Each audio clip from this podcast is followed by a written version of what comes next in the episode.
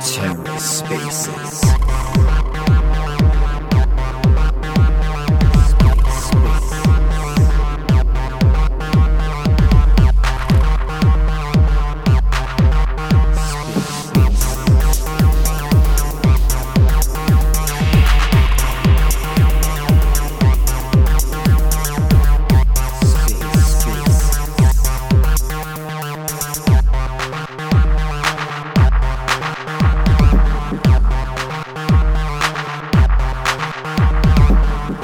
and welcome to The Ether. Today is Friday, January 13th, 2023.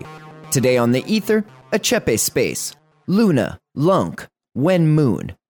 Let's take a listen. like I think I bought AMC like four dollars and sold it like I don't know twenty some odd bucks or something like that last year. I was in that early on, but anyway, the the point is like those things are really much harder to predict.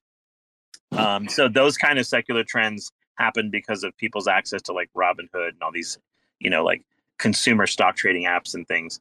But um, but going forward, like you're not going to be able to predict those. The big secular trends that you're going to compete with crypto should be considered though, and I think the reason is like that makes you wonder. Like you should probably stick with quality crypto projects. Um, I think the days of like picking like ultra small uh, crypto um, might be kind of questionable. But like I I I disagree, bro, and I want to take you back to what you were saying about like the money coming in and where we're gonna get the money to pump the markets again. Like we got countries getting in, we got airports accepting SHIB, um, uh, do, uh, Elon doing his Twitter coins. Um, Trump with his NFTs just went like up a billion X.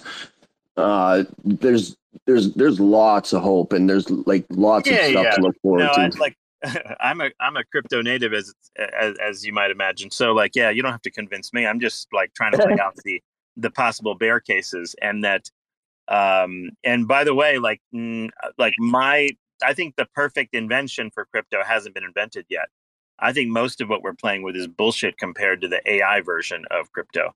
So the power of thought ultimately is the final currency in my opinion. Like not what we're doing now. So if when thought becomes currency, then AI cycles are all that matters at that point, and that's a better use of computational power at the end. So I think you're going to have um, you're going to have things that haven't emerged yet that that um, are going to be the quote unquote next big thing. So yeah, but yeah, you're right. Like you can get you can make more on small caps and things when they pop. I agree with that. But um, remember, like the number of new coins now and how easy it is to spin up new coins is going to infinity, right? Like just look at um, uh, ICS is opening interchain security with Cosmos. Um, you have Luna Feather opening in the next week, you know, month or two. The ability to produce a new chain is going to be like flipping on a light switch. So block space is going to start rising to infinity, while the number of possible users buying crypto is not going to rise as quickly. Is is my concern there? Mhm. So you, there, there's a lot of negative like vectors as well, and they, they can't be ignored.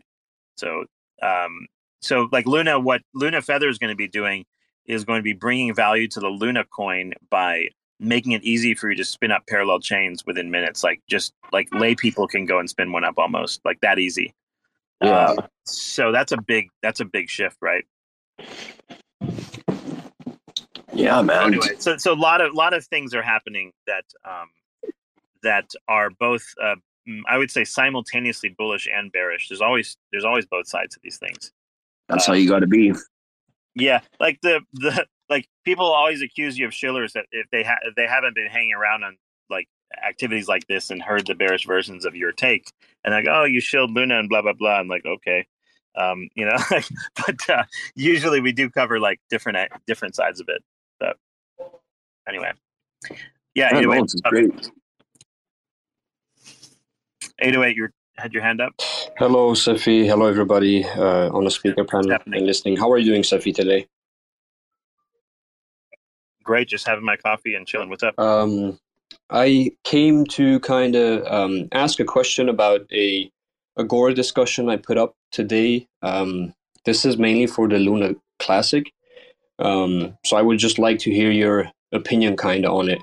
And um, the idea give it give us the give us the short version of it like what's what's happening right what are you trying to get so let me just get to the part where it's explained in short so the idea was to have a liquidity pool token for LUNC and ust and send that over to the burn wallet mm, okay so like the the proof of value is that real cash had to come in and be burned to generate value for the LP token. Okay, I see it. Um, it might be a it might be a workable thing. I'm not sure. I'm not sure how popular it would be, but like it might work. It, it might work technically. Do you mind if I like pin it up the nest so for people that already? Yeah, thank sure. you very much. That's fine. Yeah, for people to review like what the yeah, um, yeah that that is an issue by the way. Um, how to bring that's another thing, lifer, to bear in mind. Like one thing over the last two years, like the last three years in crypto, that happened was your Uniswaps and your um, and your sushi swaps and all the other different ways that people started um, earning money or earning yield for supplying liquidity, and a lot of that was through like yield you like yield bearing shitcoins like sushi and things like that that were super inflationary and I think the appetite for that from at an institutional level at this point is probably severely diminished.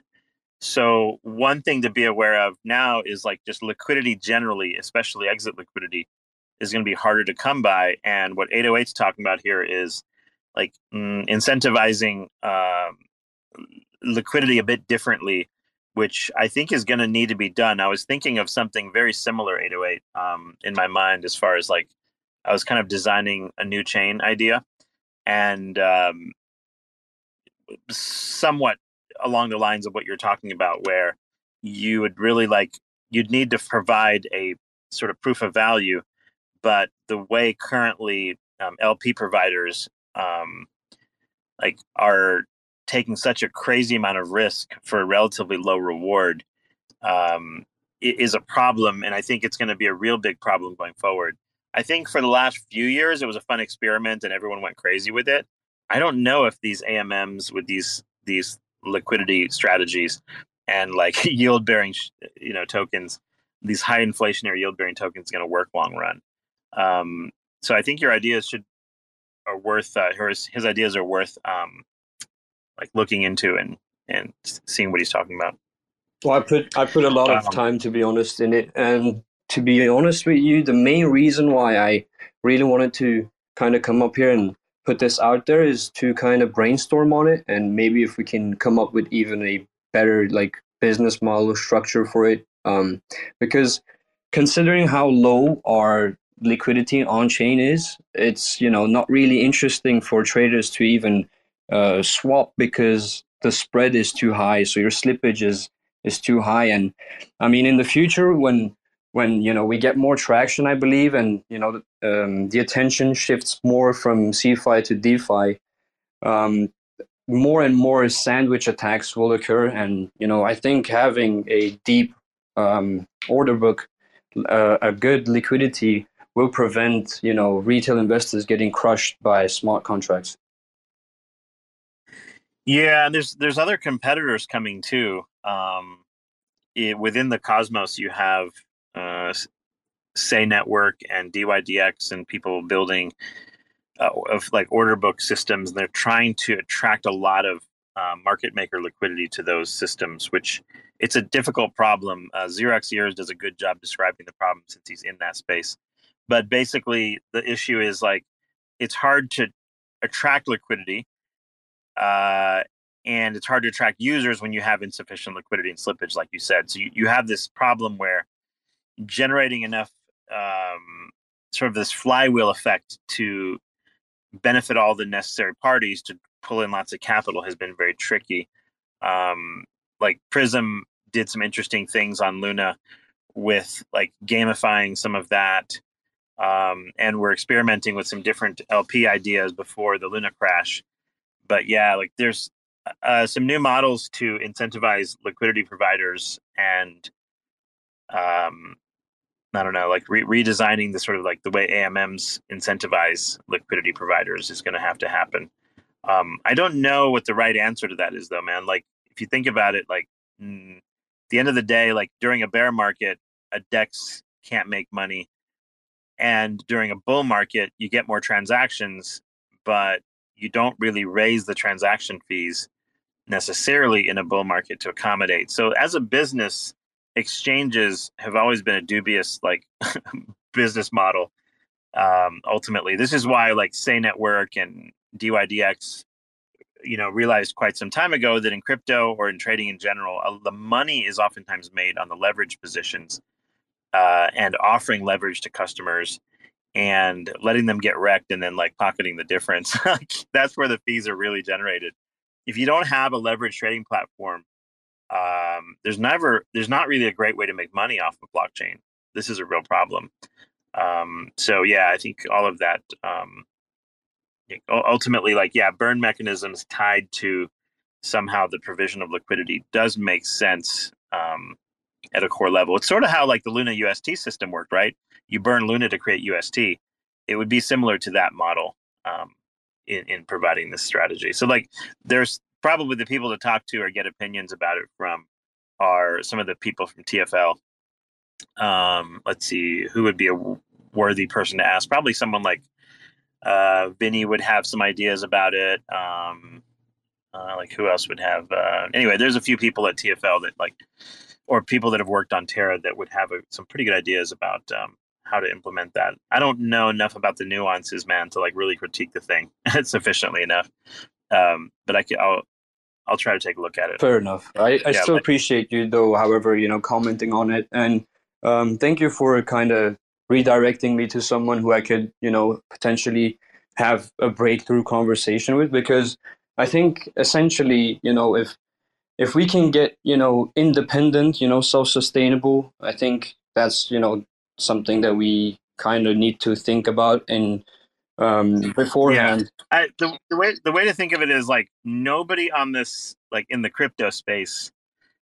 I think probably you could reasonably say that nobody knows in the crypto space um, as much about the like about burn mechanisms than Terraform Labs, right? Because like it was the entire basis for Luna UST, and they're going to be uh, able to tell you the flaws in uh like what whatever it is theories that you have they're going to be able to point out whatever the flaws are pretty quickly compared to people who don't like analyze this sort of stuff for a living, right?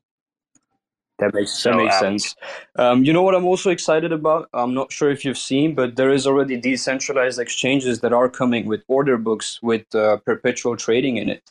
So I think in the future, if yeah, that's that's exactly what I was mentioning. So DYDX and Sei Network are the two that are coming to Cosmos as an example. Oh, there. Oh, that's there. There are others yeah, DYDX is already popular, um, like uh, on Ethereum, and they're they're building on Cosmos because they feel like it's a more efficient blockchain for them to function on. So they're building a whole new chain specifically for DYDX on Cosmos, on using Cosmos SDK, I should say.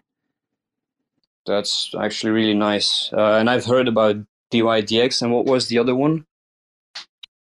Uh, Sei Network, S E I Network. Uh, both of them uh, have quite a bit of well, DYDX is self-funded, I believe, because they are already doing well on other chains or whatever. And Sei Network is a fairly heavily venture-backed thing. Um, and I know Xerox Ears, their project, his project, um, is going to be one of the ones opening on Sei Network. So he has some ideas. So um, yeah, these are the two big order book based platforms coming. Uh, and then the other platform, the modular blockchain idea, which is, um, you know, kind of the other like big story or narrative is the Celestia network, and that's the other one coming to Cosmos. Hopefully, as these uh, show up, hopefully uh, TerraStation is able to add some of these, and Terraform uh, TFM.com is going to add DEX, aggr- DEX aggregation services so that you can trade between like Luna Classic DYDX, Say Network, whatever you want. Um, so yeah, TerraStation becoming more multi-chain and offering more like coins is going to be fantastic. So like when TerraStation gets done, and you use things like when TFM, which is Terraform, gets uh, which is a DEX aggregator, gets in, integrated into um, TerraStation, and that's coming out soon. You'll be able to do interesting things like ultimately, like let's say you go to Coinbase and you don't have Luna or Luna Classic there. You have Atom. You can buy Atom there, ship it to TerraStation, and you can buy Luna Classic or Luna with it or whatever you want. And that's going to be a really big plus because right now both Luna Classic and Luna are very limited in terms of um, like places you can buy it for many different countries. But Atom is everywhere, sort of. So the beauty of that is like you'll be able to go to and from the Cosmos Atom coin. Like you can even do like gift cards with Atom, for example, and you'll be able to go in and out a lot easier.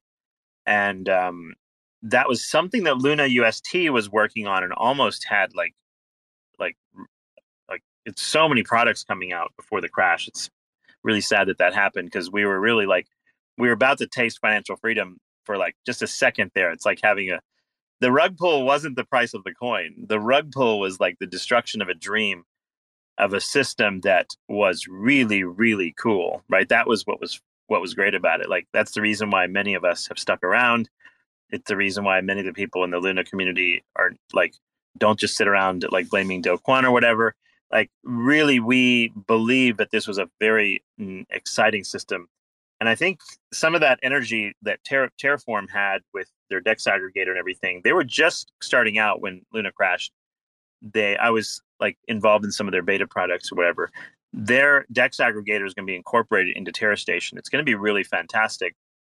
Um, and I think uh, by having a really good integrated DEX activity, Keplr is so-so. I would say Keplr Osmosis is not bad but it could be better. I think terra TerraStation can be even better than that. And I think that can take care of a lot of our needs as far as like general trading needs. And if you can get like a point where limit orders can be placed, for example, on directly on TerraStation, that's going to be really, really amazing.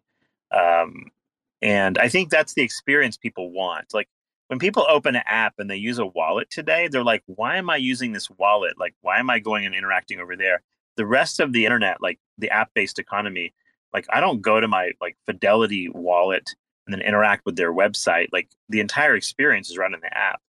And I think the general consumer who's used to Web 2 finds the current Web 3 experience just embarrassingly stupid. I mean, let's just face it, like the crypto user experience just blows.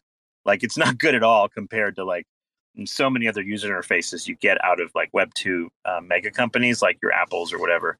Um, so there's there's definitely some room to improve with that. And i think this the wallet integration and having dex aggregation maybe limit orders um, even leverage trading positions right on your wallet using these like in the background all these dexes are working all these um like you know but the user the end user doesn't need to be watching like you know the nuances there. All you need to know is how much slippage do i get like what is my fee for this thing and do I want to make this trade or not? Right? You don't you don't need to know all the other stupid shit in the background. Like uh, until we see that in crypto, um, your chain or whatever hasn't made it. Like if you go to most wallets, uh, they're just a simple wallet. Mm, the reality is like a substantial portion of the consumer human race is not going to tolerate that shit. Like they're not going to enjoy it enough to bother messing with crypto. I almost certainly. It's got to. These things have to work like a much more simple, like a Cash App or a Zelle or whatever, like where your cash can get converted to crypto, your crypto can be converted to trades that include like limit orders, bot trading, leverage, all in one place. That's what people want. Whoever can deliver that, they're going to do well. Everyone else is, you know, it's going to just drag. Um, but anyway, yeah. So anyway, yeah. But that that's the my summary of what's happening with Terra Station is that things are going that direction, so that hopefully as the market heats up again, Terra Station becomes the best user experience in all of crypto. Ideally, that's what we want to see, and we want to see that for Luna and for Luna Classic. Ultimately, um, both both chains are going to benefit uh, a lot from this the wallet being done right. Let me get Chris real quick. He was trying to come on and he, he dropped. Chris, you there? Yes, sir. Thank you for bringing me up, sir. So my question for y'all today is, I got into Luna Classic after the after the depeg before Luna 2.0 came out. And one of the reasons I got into Luna Classic was I had I had been looking into it and I had heard that it was a, a DeFi type platform.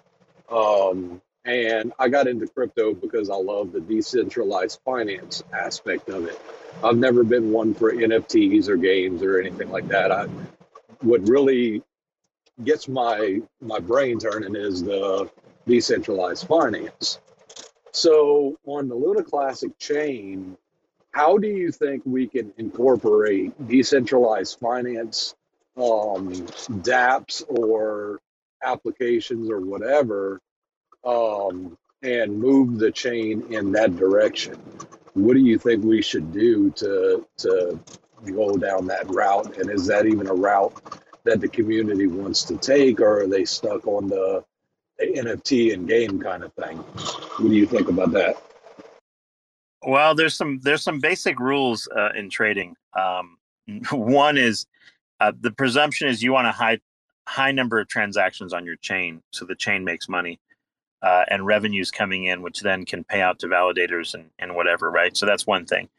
When you have burn mechanisms and such, the problem is there's no like cohesive system uh, to increase traffic. Um, just for reference, uh, if I'm bot trading on a platform, I want a fee structure, ideally where my fee for the total transaction is sub 0.3 percent. Um, and anything goes above that, whether it's burn taxes or other bullshit, and I'm like, I'm out of there. I'm not going to mess with that because the problem is, is like if you look at crypto volatility, if you have a one percent volatility, you have to make a buy and a sell. And if you're making, if you're losing 0.3 percent on fees, well, you're losing half of your like income to the exchange, right? So any kind of high frequency trading, which is what you want to have happening in crypto, uh, you kill that immediately with any kind of like mm, serious burn taxes or weird fees or some other bullshit. So anything like that, and you know your your chain is hard capped in terms of new users. Period. End of story. So sorry for the like negativity, but that's a given. You're not going to have any serious trading if that happens. So, but the thing is, on Luna Classic, long term, there's also not yet a um, way to pay the validators when the community pool goes dry. So you need to have a system that ultimately has to go back to being inflationary to pay the validators consistently.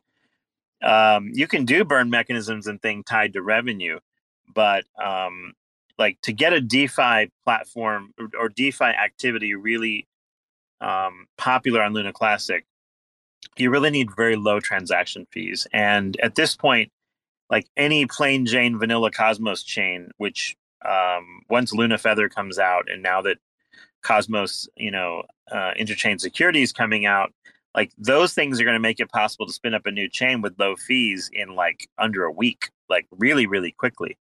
So there's no reason to believe like um, a platform that has DeFi who wants to be able to provide like all the things that I'm talking about, bot trading, anything you see on Binance, leverage trading, whatever, all those things. To have those happen in a DeFi arena, you need low transaction fees. And there's not a really a great reason why a really really highly developed company like DYDX or like you know people that are building Sei network or something like that there's no reason for them to come build on another existing chain. They're more likely to spin up their own chain. So really really high end developers are probably going to just make their own chain. So who is left is these people in the middle. It's going to be interesting getting um like it's going to be interesting getting more DeFi projects into any chain, much less Luna Classic generally. And this is one of the the concerning aspects of crypto today is like this fragmentation. You have a very fragmented marketplace. It's hard to bring liquidity to any one place. And um, I, I, think every chain is going to suffer with that to some extent or the other. So, what Terra is doing uh, for DeFi now is they're building out a lot of different interesting apps. So, one of them is the enterprise, which is what was um, sort of rolled out yesterday, or I think it's on testnet still.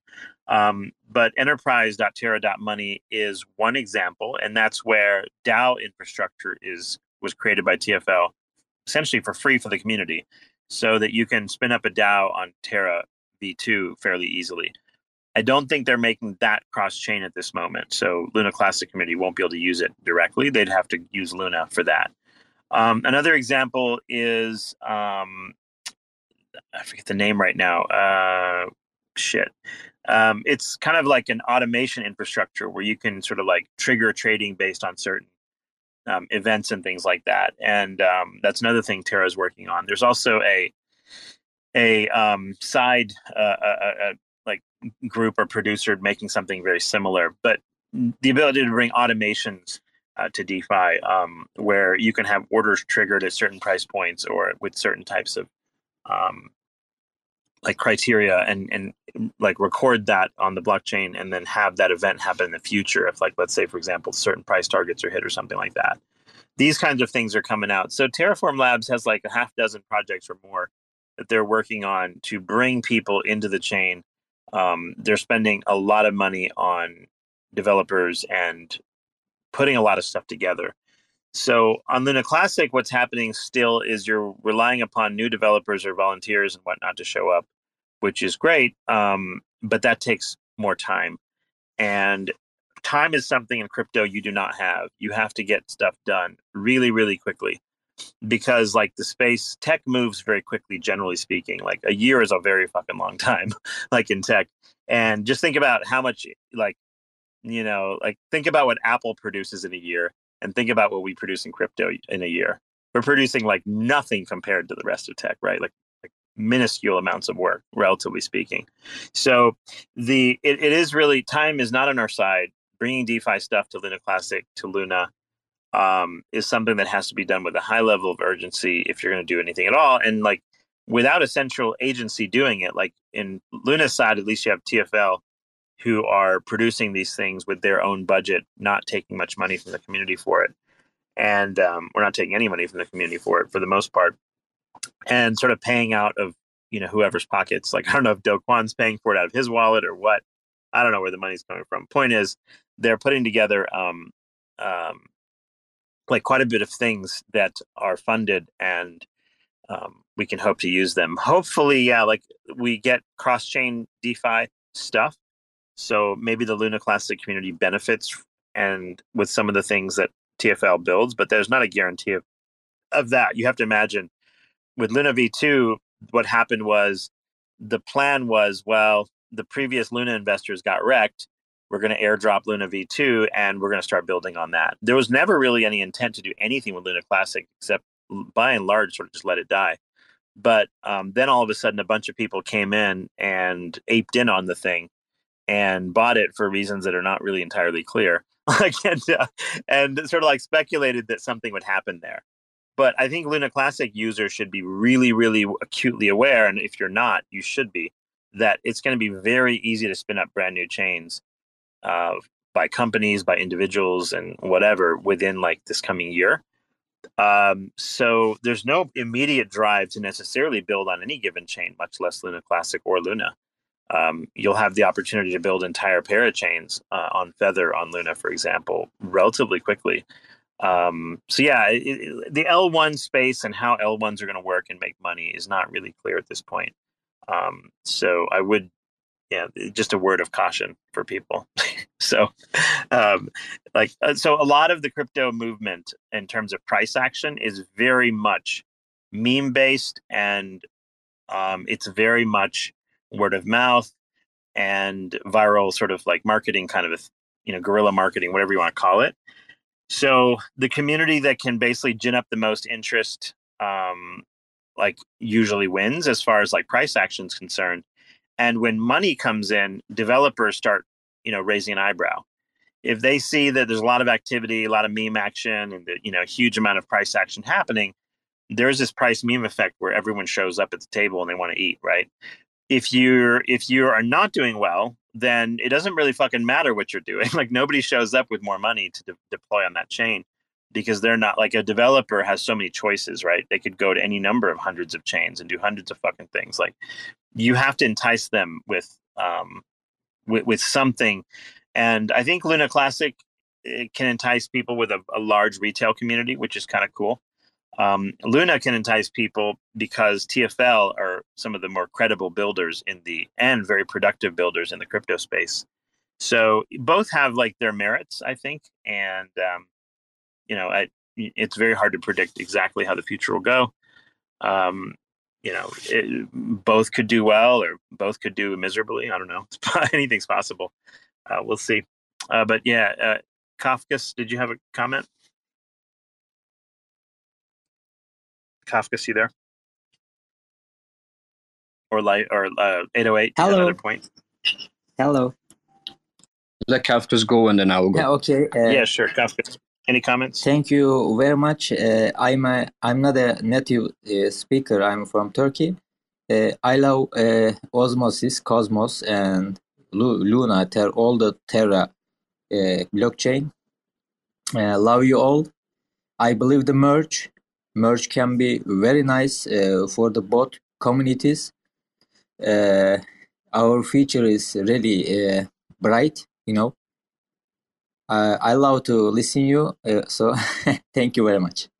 Yeah, no problem. The current currently this concept of the merge right now is um, one is like uh, once the Luna Classic chain has all of the Cosmos upgrades installed. That's a bit of a project because um, Luna Classic, the TFL didn't maintain a lot of the original Cosmos infrastructure and upgrades um, previously with Luna because they weren't really needed. But now with a lot of cross chain things happening, um, upgrading to the latest version of CosmWasm for Luna Classic and all of that work that's involved is helpful.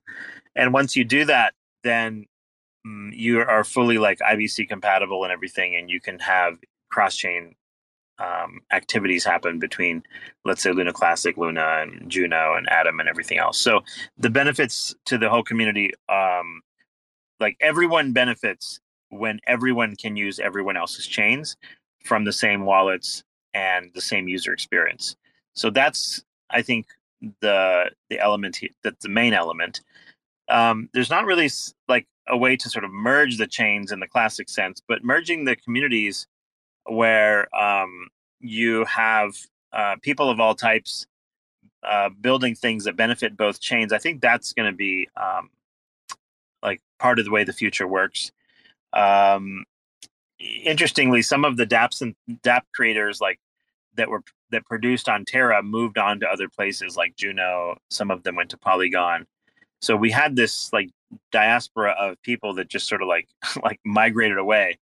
So with the Luna UST crash, that's a big problem. Is a lot of the development community that was building and excited about UST left to go do other things, NFT communities and everything else. So we're we're seeing uh, like a slow uh, growth back of some of those things, um, but simultaneously other things happen too. Like first, take for example NFTs. You have you know competitor platforms like you have NFTs on Secret Network. You have NFTs on Stargaze. You have NFTs on OmniFlix. You have NFTs on Luna Classic, on Luna, on Juno. So it's it's a bit more fragmented, and you'll notice that some of the uh, DApp creators are like, well, if we're doing the work, we'd like to be able to deploy an NFT project on each chain uh, to get access to those users and to get access to that attention and become multi-chain um, where they take the same software they take the same work and they can deploy on multiple places. Um, when when you have fully upgraded Cosmos systems on every chain, it makes it more possible to do that easier. Whereas imagine like right now, if you have a video game that you produce and you have to produce for PlayStation and then Xbox and then Windows and then Microsoft for Mac or whatever, it becomes really really difficult without um, sort of like a cohesive understructure, right? So that's something that's happening in the Luna Luna Classic um, communities where, like, if you can get all of that infrastructure settled to be all the same at baseline, then you can produce things that um, NFT projects are interested in deploying on multiple platforms. Like, so for example, Hero NFT is an example. They produced NFTs originally on Terra, and then they released a collection on. Um, uh, they le- released a collection on Stargaze, um, which is completely separate from their Terra collection. Similar art style, but separate. Uh, look at Kujira. They have their own chain, but then they released a Kujira NFT on Stargaze, for example. So you want those type of things to happen. You want um, to attract, um, at the very least, attract existing Cosmos NFT communities, for example, to come and put something on Luna Classic. um, even if it's a like a similar project or or maybe um, whatever. Like credible builders who can deploy and um, like the community says, hey, we'll pump their pump your attention, we'll retweet your stuff, just come and play over here. Um, like that makes a big difference. So one thing like the Luna and Luna Classic communities can do is like fucking retweet everything. Like if you haven't retweeted like 600 things a day, then you can expect the price of your coin to go down. That's simple as that. Like if you look at how Twitter works, you look how crypto Twitter works and all the other social platforms. If all you have to do is like take the people who are producing content and you like, you know, repeat the crap out of it. The problem is communities get disengaged, they get bored and they stop doing that. And of course, that's when price goes down because nobody else is buying, right? So, uh, yeah, it, for the communities, like that's probably some of the basics you can do to like even if you're not producing content is um is is uh like yeah encouraging like talk to some of the teams like if you like an nft on a different on a different platform say hey you should come and deploy on luna classic we have a huge community of people that are looking to buy nfts they can't find very many here like please come and uh, deploy or you know like if you're on uh, uh um, like and you know so we like stargaze did that for example like like there's Kujira stuff on Stargaze. There are Terra people on Stargaze. There are like PS Labs, I think, has deployed on both like Polygon and Ethereum and on Stargaze. So there's like a, there's quite a few multi-chain examples in, in NFTs where people are trying to get more attention from different communities. Um, and they're not even trying to make their NFTs cross-platform or compatible or anything. They're just trying to get access to these customers, right? Um, so these are considered like all these chains. Just think about as them as marketplaces, and you want to attract people to them um, in in any possible ways that you can, and you have to be creative with that. But like all of that cross chain conversations between developers, between different projects, that's what the so called community does. The community is just sitting around like watching fucking like price go up and down and asking when go up. I'm just an investor. Um, then you can expect that price will go down. If you see a huge number of people interacting talking with each other, like new friends are being made every day, and you're building like a network of people, then you expect typically financially the returns will come uh, via the network effect of that human interaction.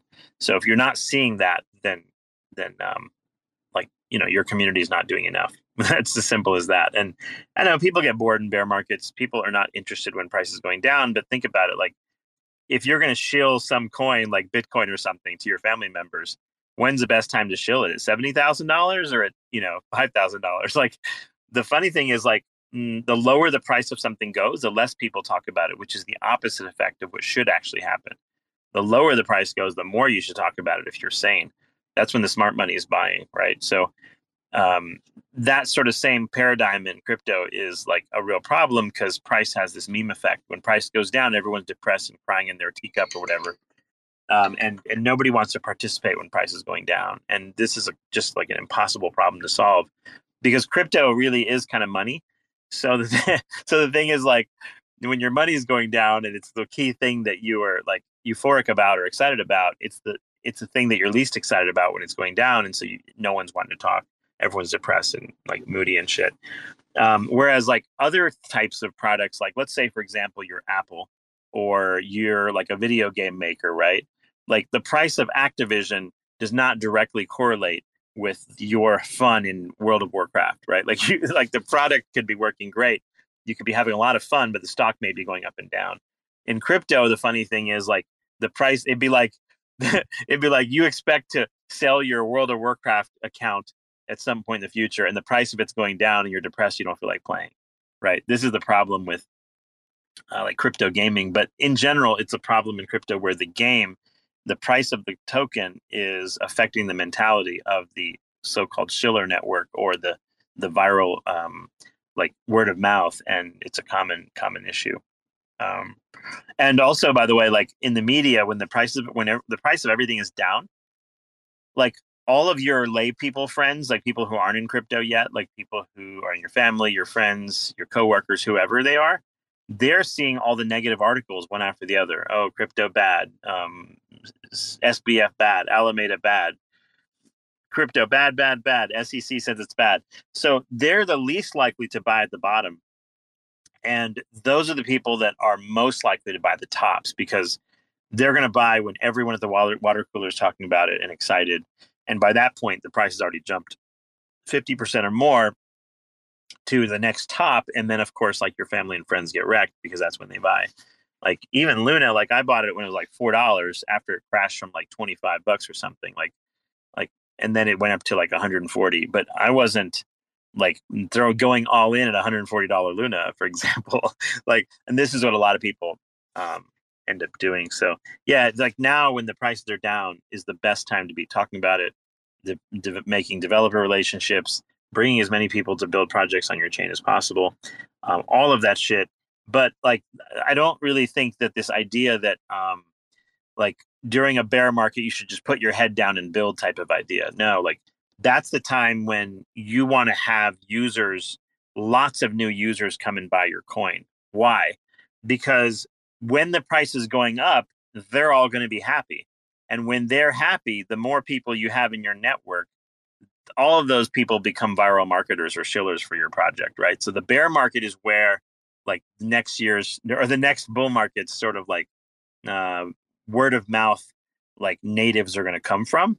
Because when like you're up 10x or 5x or whatever you're going to tell everybody on the planet that oh you should buy luna you should buy this you should buy that right? Like that's what always happens um, is this like uh, so yeah you want to you want to be telling people about these things while they're low um, not while they're high. Um, I, I, think that's common sense although it rarely happens. All the data that's out there suggests that that does not happen that most of you will sit quietly uh, not have any of your friends and family buy stocks crypto or any fucking thing else until it goes up again and then everyone's like oh should i buy now and you're like well yeah, it's a good company. you know, like you're so this is what happens every time. This is why like your friends and family get wrecked because they they hear from you at Thanksgiving or Christmas or whatever.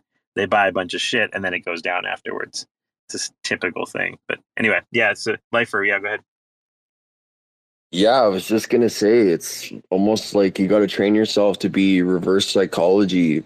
Like people see a chart and then be like, oh, wow, this thing did really well. I should probably get in. It might keep going. But then when it's down, they're like, oh my, this thing went down. It can't be good. You know, it's it's the exact opposite. You look at the chart and you go, okay, this thing was up there and now it's down. So we chances in the next bull run we're going to see a new all-time high. So what are we at now? Oh we're at two cents. This thing was at five bucks. Like that's that's a good long-term swing for me. And also with the luna classic thing there is still a lot of market maker interest all the way right back up to its all-time high. So i don't know what's going to go on, but I do know something big is going to happen. The charts, the charts tell that news. I don't know. I don't. I, would say the um like the the charts only say so much. Like they don't really predict the future, so you have to be careful. Um, like innovation is necessary. A narrative is necessary. Like having been around pumping fucking Bitcoin for a quarter century or whatever, like I can tell you that there is a there is a like I, I tend not. To, here's here's my general rule. I tend not to get into something where I can't make the price go up personally. So like memorize that statement right there, and you'll understand like the basis for like the crypto space. like if I don't have, I don't feel like some contribution I can personally make can make price go up, whether it's through like just um like building a network of people, uh, like via social media, whatever it might be. If I don't think that it's at a level where I can make an impact, then I tend not to get as heavily involved. Does that make sense? Like, so yeah, I, I do post a lot of charts and things, but at the same time, it's like they're it's more for just like guidance. Um, and it I, I think charts tell you a lot more about sort of like maybe the relative strength of something. Like for example, um, you had some cryptos this year that are down 97 to 99%. And you have from the top. And you have others like Atom, which I think at the um, at the very bottom, which was very quick, um, uh, we're down maybe like I don't know, eighty five percent, and then popped back up to like I think Atom, for example, is at eighty percent down from the top or something like that. Whatever the case may be, but the lower the drop is from the top, the less percentage drop, the stronger, um, relatively speaking, a coin is for the next run. That also that makes Dogecoin look absolutely unusual in this regard. Like Dogecoin, Dogecoin has held on to more of its gain than almost anything, which is funny. I know it's from the very top to where it is now, it's a big drop, but from the very, very bottom to where it is now, it's still up a lot, right? So these kinds of um, like metrics I've learned to make much more use of than all the us- other usual things. Like life or like understand, like I, I was programming TradingView bots and stuff like using um, things like moving averages and everything else. And when you back test like 99% of strategies, they don't show any um, advantage uh, through technical trading. So, like, yeah, if you like, in other words, if you're any technique that you would be willing to use, you'd be you should be willing to use it with a hundred million dollars. If the answer is like you wouldn't spend that much, then then that means that the technique is not quite there. And I would say that most back tested, um, like traditional um, TA strategies, don't work.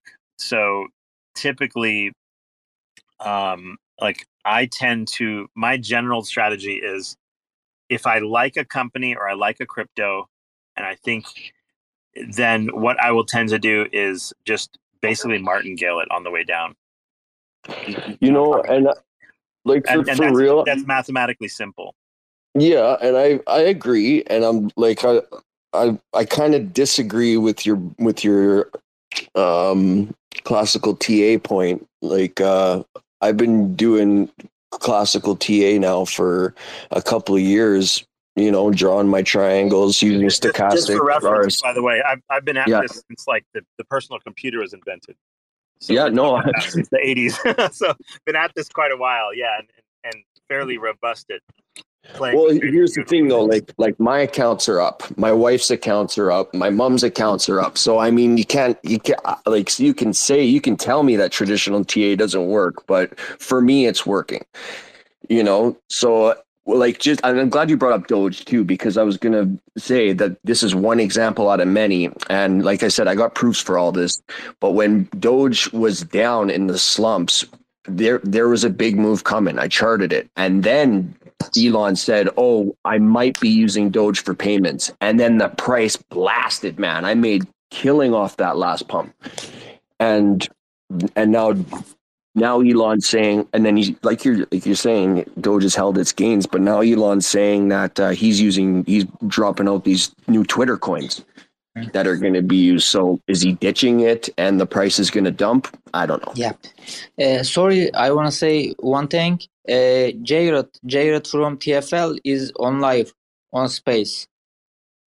Just wanted to let you know. Oh, cool. What's he saying?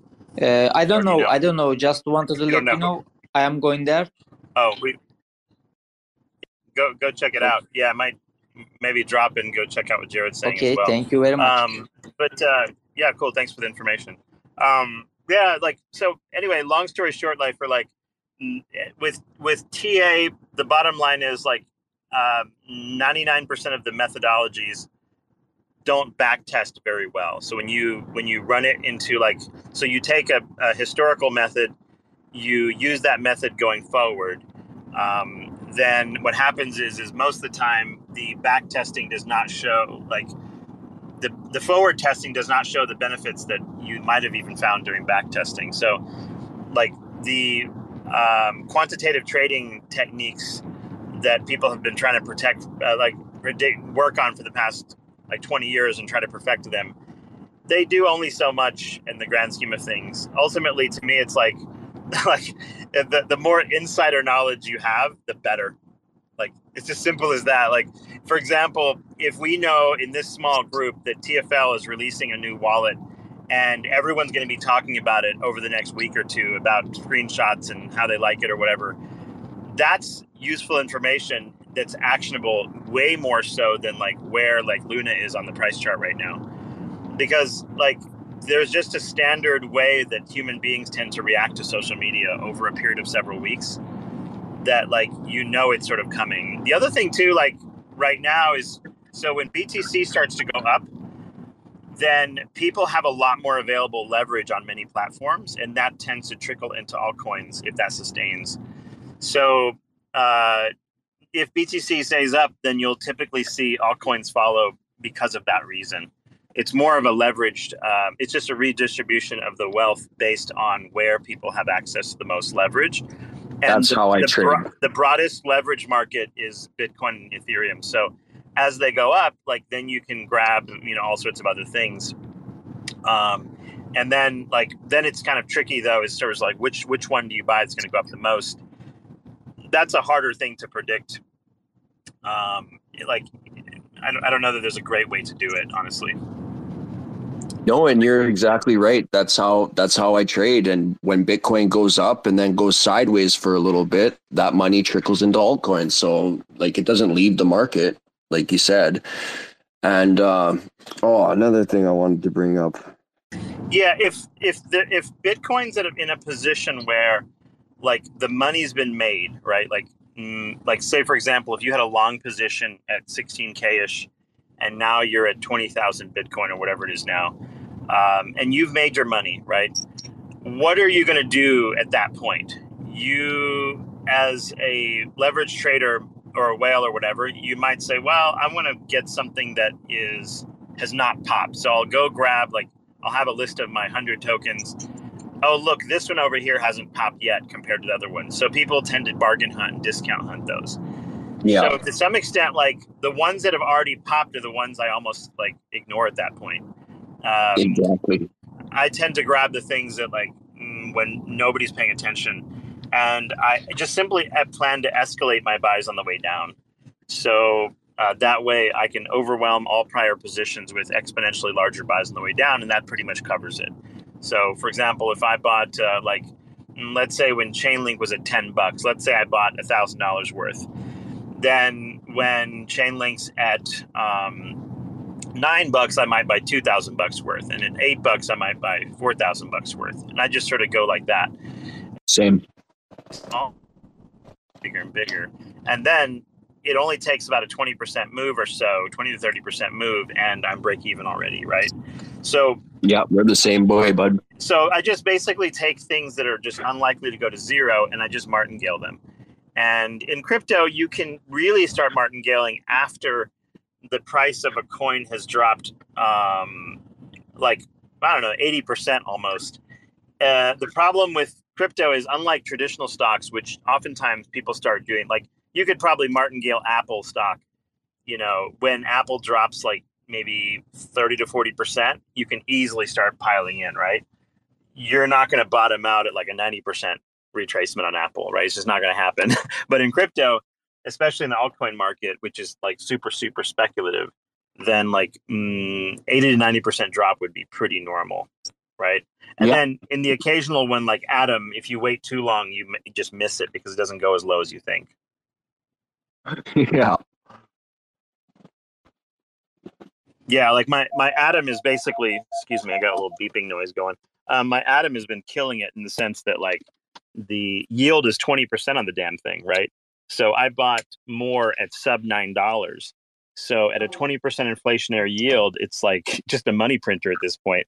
Because with very high yield coins like Luna or Atom, it's really really important to get them at the very very bottom because then when the coin doubles, your yield doubles. So even if like you didn't sell, you're making back like within a relatively fast period of time the value that you initially put in just on the crazy high yield. So the high yield earners, even like even though they create a selling pressure because they're inflationary, if you can buy them at the bottom, it's just a super winner, right? Like it makes it makes a lot of sense. But the problem is catching the bottoms, and you have to always have cash available. Yeah, man, right on. So yeah, like the, the, the tokenomics of any particular project, you should really think about as well before you, um, like depending on how you allocate. Um, some are designed to go up uh, sort of more than others, and um, you know that that's mm, I don't know. You just have to think about that when you're buying, and most people don't. Um, but short term tokenomics don't really matter much. It's more of a long term thing. Short term, people generally buy because of narrative. Um, long term tokenomics and stuff matter. Like take the Luna Classic burn mechanism is a perfect example. It does nothing for the price of the coin short term. There's no relationship to price discovery at all in the really short term. That's like a five to ten year time frame type of thing. So, um, you know, people think, oh, if we burn more tokens, price go up. No, if you burn more tokens, then there's a meme effect. But people start advertising that their tokens are being burned, and then more people buy it because they think that's the reason it goes up, right? So it has nothing to do with like the actual burn causing price to go up. It's more the meme effect of burning. Um, and um, like, but other than that, like tokenomics, to me, it's like if it's an inflationary coin, like Atom is a great example, or Luna, which is I think 15% right now. These are things you want to get at the absolute bottom if possible. Um, did we actually reach that bottom? That's the hard part, right? Nobody ever really knows uh, if you've gotten to the absolute bare bottom. But you can compare with some other tokens, like compare the market cap of like Stargaze, for example, which is relatively small, and compare it to where Luna is, and ask yourself, wait, Luna has like four million wallets outstanding. You know, Stargaze has probably like you know probably a few hundred thousand or something. Um, Luna's price is relatively low compared to use base. Um, so you can think of it that way too, is like compare based on like total possible um, network effect of that coin and see if that's priced in or not. Um, and and you know that that might give you some indication and comparators for different chains like like just how much wiggle just like how much wiggle room there is to go for more people to be onboarded yeah because if you already have like 4 million people that have used the wallet right like one thing in crypto that's for sure is usually bear market rallies which is probably what we're seeing now um, are we going to get a big one maybe but bear market rallies are usually pre-existing people coming back and um, like pre-existing users just throwing more money at it, hoping that they're going to get their money back. Right? That's usually the bear market rally. That's sort of what we're seeing now. Um, are you seeing a lot of new people coming into crypto right now? Probably not, because I see almost nobody talking about it at work or whatever, which means that like nobody is thinking about it at all. Um, so yeah, the, the retail folks have left the space. They're not, you know, talking about it on news channels anymore. They're not talking about it in newspapers. You know, these kind of things. It just completely stopped. Right. So what That's you're seeing the best now, time to get in. Yeah, it is sort of, but like it also means that the upside is limited still for the short run because we, first you need to have the bear market rally where basically the pre-existing users get wrecked one more time. Um, like you know what'll happen is is that like when it goes when Atom was at like or Luna was uh, you know down at a dollar twenty, people say, oh I don't really want to buy it because well it could go down and then it will start going up and then everyone starts talking about it like we are now and then you'll go buy it and then it'll go down again right so you, you have to get wrecked twice um, and then um, a full bull market can actually happen you have to basically just like exhaust all the old users completely um, and everyone has to be wrecked like numerous times to make it to make it to the next rally that's just life that's just how it is um, otherwise uh, until full seller exhaustion happens um, and enough people who are wrecked have left the market or just ignoring their wallet, right? Then new yeah. people show up and price goes up. Yeah, there's a whole dynamic to that too, and that's that's part of why it takes like one, two, three years for these things to play out. It's the same thing in the general economy too. Yeah, so like a, f- a few year, three to four year cycles is is the typical sort of like human cycle when it comes to these. Um, but who knows? Uh, it depends too. Like back when the Nasdaq had a bubble, this is like 1999. The Nasdaq bubble, like cr- I remember, like that crash. Um, I think Nasdaq lost like 80 or 90 percent of its value, like in in uh, like within like within a period of months. And um, that's when I was like buying Apple stock back then in in 2000 or whatever. And uh, the Nasdaq bubble was interesting in that like the Nasdaq took 10 years to come back to where it is now or where where it, its next high, right?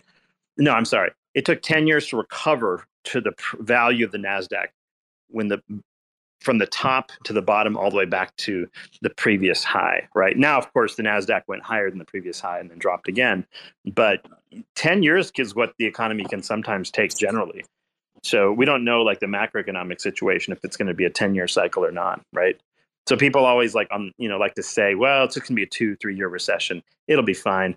People like to say that kind of shit, but like that means they haven't lived long enough because they haven't watched it play out. like where where it doesn't happen that quickly. Um, so was yeah, that in two thousand or 08? No, the two thousand bubble, the the dot com bubble. Yeah, we we recovered in 07, 08 quite nicely though. Yeah, 07, 08, I remember buying a bunch of Citigroup stock at like, I don't know, I think it was under a dollar or something. so it's like, um, yeah, like th- those type of situations are like you go all in. You just put all your whatever money you have, you just throw it in. like you just it's total, it's total YOLO in those events, man. If but a lot of people are not cash heavy at that time. But yeah, 2000 bubble. No, the 2000 bubble was epic. The tech bubble was was quite crushing. It was impressive even more so than the the 08 bubble in in my view. But like at least for tech, it was bigger. Very interesting. so anyway, but like yeah, this I think the the question of is the worst over. I think the my guess, if just looking at the overall, like there's not very many catalysts right now for the Western world, right? Like population is stagnant, you know, like AI is coming and a few other tech tech things are showing up but there's not like a mega population catalyst to make a bunch of new money. Um, you know, like, and, and there's not a, like a, a great reason to have so much inflation without a population rising. So I think the problem is, is that we have like, you know, we need to like the Western world needs that next catalyst. Well, can I uh, talk uh, about Trump here? Or are you a hater or? I don't particularly worry about him either way. Why? What do you think?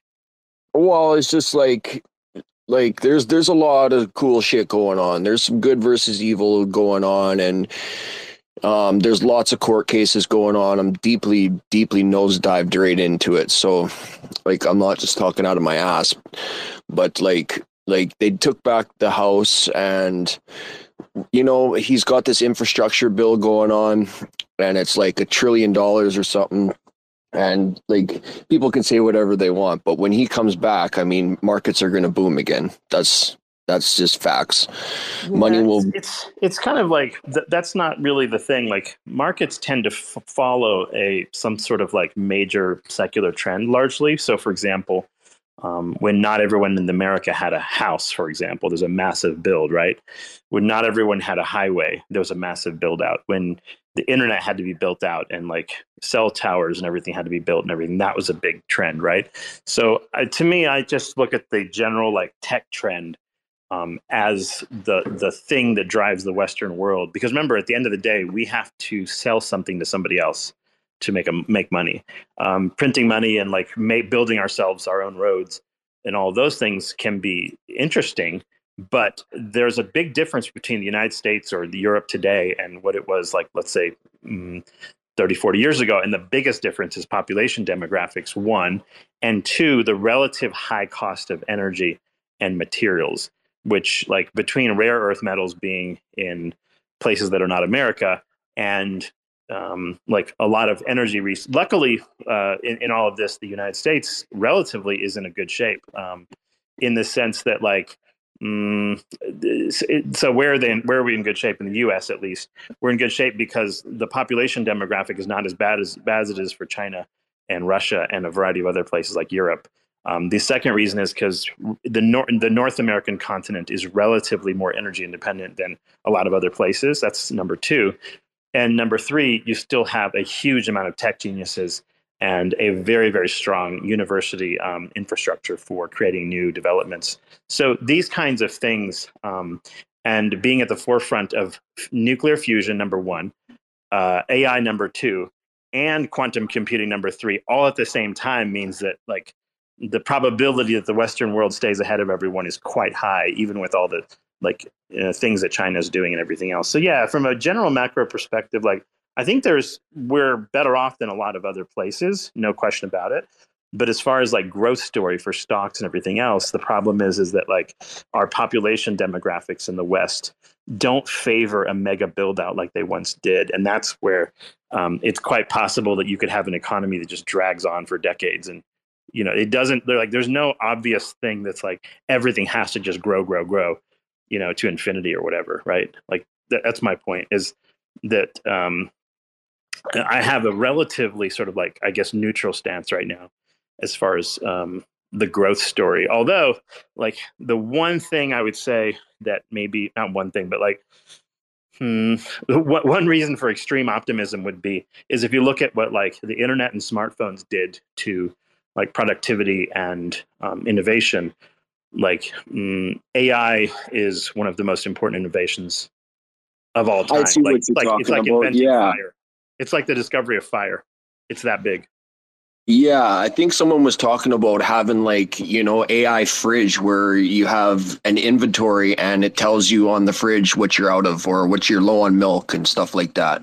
Yeah, sure. All of those things will be possible with a simple camera that in, is watching what you put in and when and all that. Yeah, no, those are the little things. I'm talking about the complete and total reconstruction of the entire human race through AI.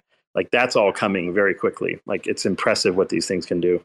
Like everything we do, every job we have, every process that we have will be affected. Um, there is no sector of the world that doesn't get affected by it.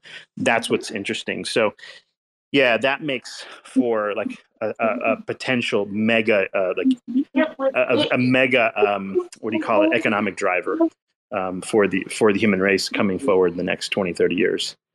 So, like, yeah, I, I'm looking for as many like possible investment ideas in that space as possible. Not so much the pie in the sky ones, but the really good ones that are um, going to be the next Apples, the next Microsoft, the next Googles, et cetera. Um, those are the those going that's going to be the trend to be looking for right now.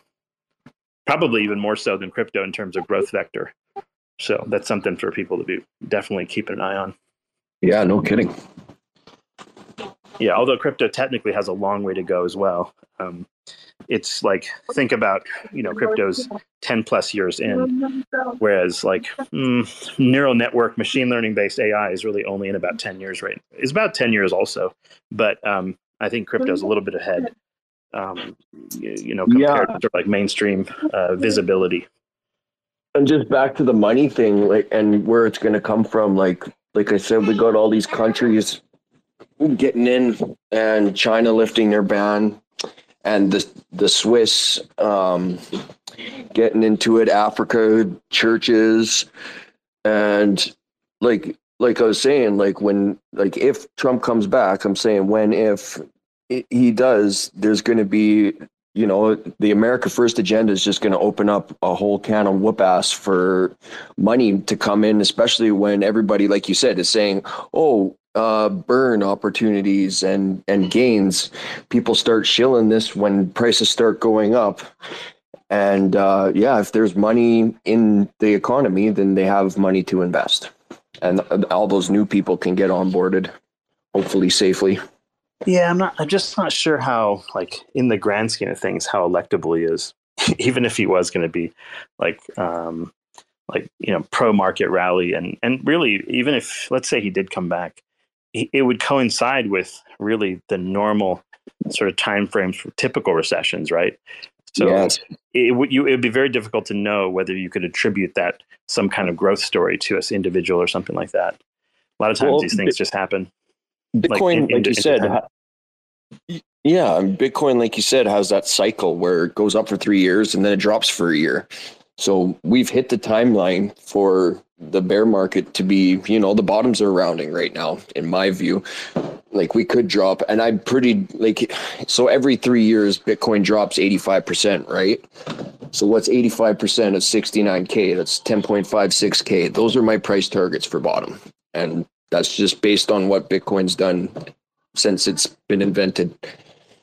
Yeah, uh, or unless if adoption's as good as you think it might be, then it should be higher than that, right? So the, if it Yeah. if it if it goes down eighty five percent, it's really bad because it would imply that adoption's not as good as we think, and then we're screwed. You Yeah, don't so- think that last you don't month- think that the you don't think that the institutions are on the insider knowledge of things and also helping drop the price down so that they can get all these coins on a discount? Mm, like no, No? I don't think it's no. I think like there's no big grand thing. Like ultimately, um, if you go down 85 percent again, it's a it's a very very bad signal that like um, cryptos is not as important as people think it is.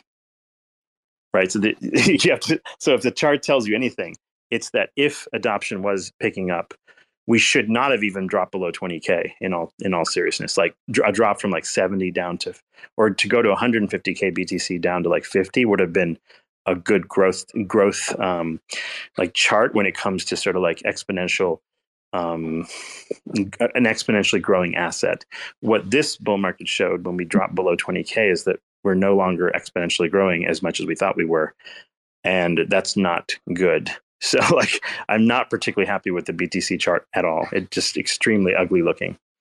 Um, the fact that we dropped even below 20 um, is extreme weakness in, in many like in a sense right? Like think about the stock market. If you have something like an apple stock for example and if it were to drop today 85 down from the top 85% what would you say right?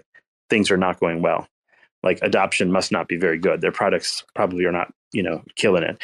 Um, so you know usually in like a high quality asset you know a 40% pullback down to moving averages or even a drop below that in a bad economy down to like 60% is one thing.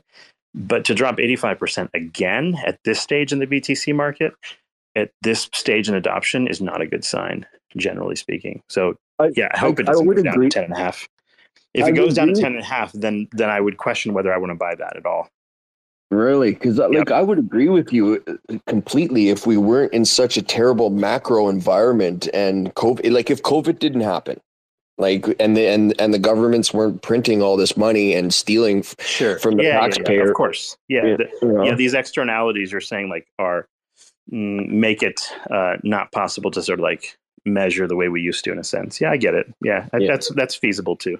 You could argue then that like maybe the 20k BTC was too high. It was like it was a um, it was an artifact in and of itself, and that we shouldn't overthink it.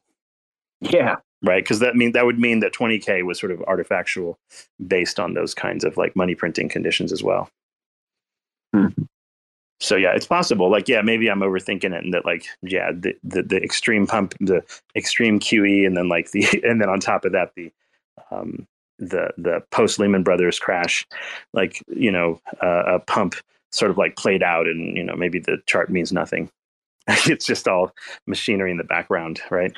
That's so, that's basically where where I was going with it. Yeah. Yeah, it's possible. I I think it. So that yeah, like if you drop down below 10k, uh, below the cost to mine again, it's happened before. Like you know, back when we were 6k and it dropped to three, that was below yeah. the cost to mine, and it did that twice. Um, and then we got a massive recovery, right? So that's possible. And and human beings love to gamble, and they love they love uh, like leverage trading. So you know that's coming back no matter what, right? So I guess it's possible that you're right that you know you buy the bottom again and then ride it up. But at the same time, sometimes bottoms mean like extreme bottoms mean that you know not enough people care, right? That's why they're bottoming is so bad. And other times it means well, it's just the usual market dynamics. Um, yeah, it depends though it would make me nervous. It makes me much less nervous if BTC like doesn't go down 85% again.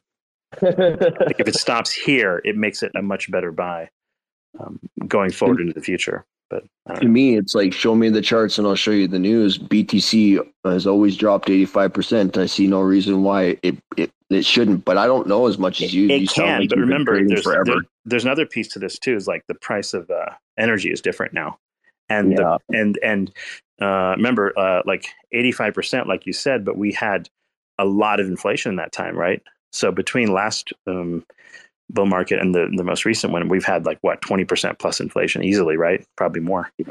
so the value of btc now if you look at it compared to the value of btc at like the 20k last time right like we should be at least 20k now I if agree. we would have even accounted for inflation but w- like btc now doesn't even account for that right? That's why it's even worse than it looks on the chart because it doesn't include the fact that dollars lost so much value, right? So this yeah. is the thing. Like, so it looks, the, the, the, yeah, the price for BTC now looks just downright miserable even now. Like it's just terrible. So like, imagine if you bought it 2017 at the top in December or whatever, right?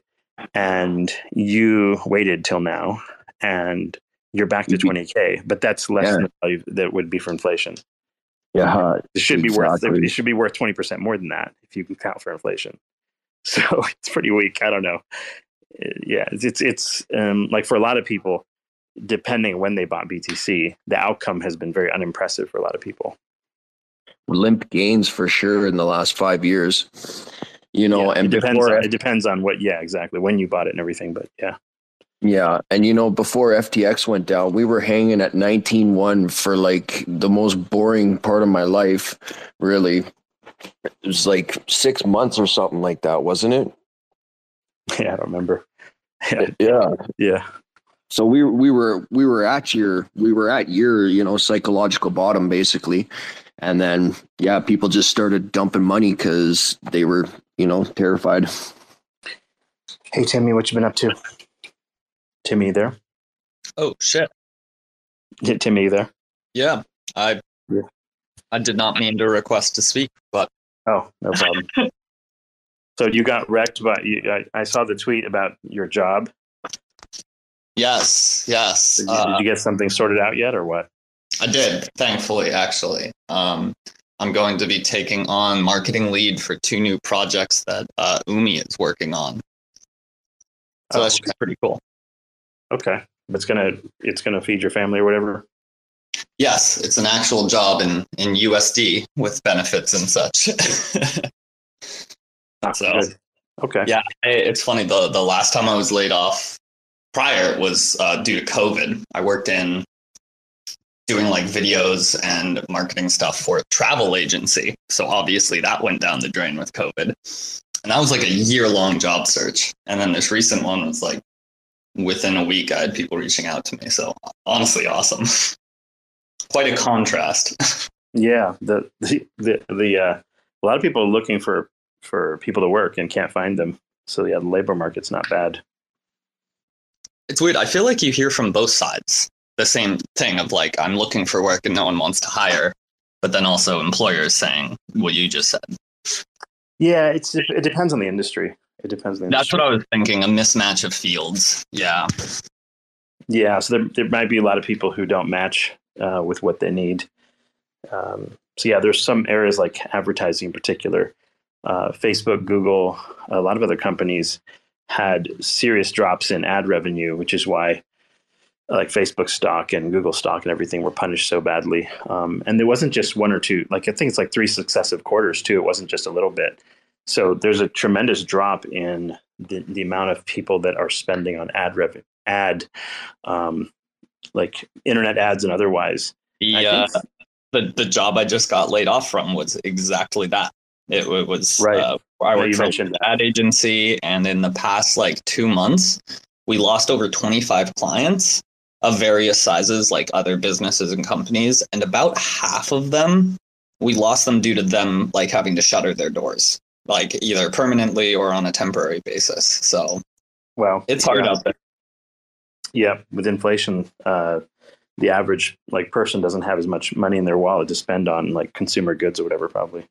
And like I think the data is showing that like credit card debt has just completely skyrocketed to record levels as well in the United States. So that means that the consumer end user is like pretty strapped for cash. And I think Neiman Marcus, Macy's, and some others were um, some of these like mm, retailers like um, what do you call them? Like mall retailers or whatever um, we're thinking about closing down some locations and stuff like that. So yeah a lot happening in the it like it's going to take a while for this to play out in the like real estate space and everything else. And um, homes have not been wrecked in prices yet so that's the that's the last thing that needs to get wrecked That's the one thing that I can't figure out how I feel about is like real estate market because on the one hand, feels like we're in a bubble. They should come down. They've gone up exponentially. But on the other hand, I don't think there's a metric with more exponential growth than the population of the planet, right? So right so what what is real estate more closely tracked than that, if anything? Yeah, and the, that's kind of why like there's this trend towards letting every illegal alien you can possibly get come into the country. It's because like there's this everyone wants labor and everyone wants someone to buy their shit from them. They need people need exit liquidity, like quite literally. Um, so that's why they, that's why like the border is like porous for the for North America uh, for this reason um, more than anything probably. But anyway, yeah, like the um, the the situation now, I think the housing market, yeah, because the relative scarcity of building materials and such, and a lot of the products made to build houses came out of China. Uh, my brother dealt with this where he had a design for a house all ready to go. Like um, it's like about I think maybe two and a half million dollar house. He was uh, designing and constructing, and like halfway through it, the this whole crisis emerged with inflation, and the cost of building this thing skyrocketed to like four million compared to the plan. And he's like, I'm not paying four million for a house. Like it's not going to happen. And he he had uh, paid already for architecture and all sorts of things, and uh, he he had to lose out on maybe 400k worth of architecture fees and this and that mm, for for a house he's no longer even going to build. On top of the fact that he's got a property or, a land piece that like he's now not going to use and stuff like this. So it was a bit of a mess um, where he got wrecked essentially. Um, even though he hadn't even built the fucking thing yet. It's just kind of funny, um, kind of funny, but kind of sad at the same time. How much money got flushed down the drain. But yeah, the the inflation hit housing and the scarcity of the materials was a big deal. On the flip side, we had a commercial business, which is like a about a mm, twelve million dollar type of project.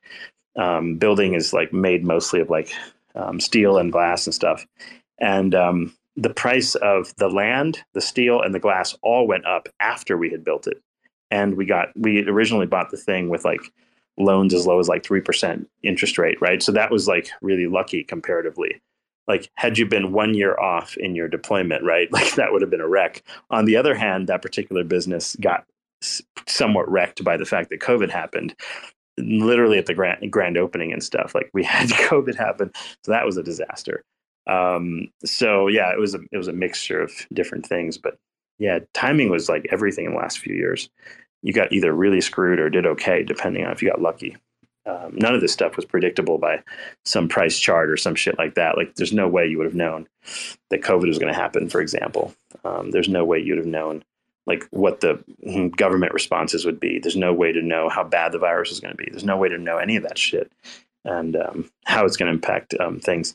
Yeah, so, so I don't know. We'll see. Hopefully, the next few years is maybe more stable than the last few, but who knows? Yeah, hopefully your new new work goes well for you. Appreciate it. Yeah, hopefully it'll uh, allow me to buy a house one day. We'll see. I can't hear Timmy. Yeah, ten. What's up? Level ten. Ten, you there? Yeah, I'm there. I'm just having issues. I can't hear Timmy. I was just trying to say that um, I, I, was always wondering without COVID, what would have uh, all these altcoins have done without people sitting at home so much? You know, this is also something that wasn't accounted for at all. Because you were just saying that the Bitcoin price actually didn't go as, let's say, it doesn't look pretty. That's what you basically said. And I think a lot of liquidity went to altcoins and got sucked out of Bitcoin. So I mean, it yeah. is what it is, right? So mm-hmm. to to what extent this would be related to that event that everyone was sitting at home and uh, dabbling in NFTs and whatnot, right?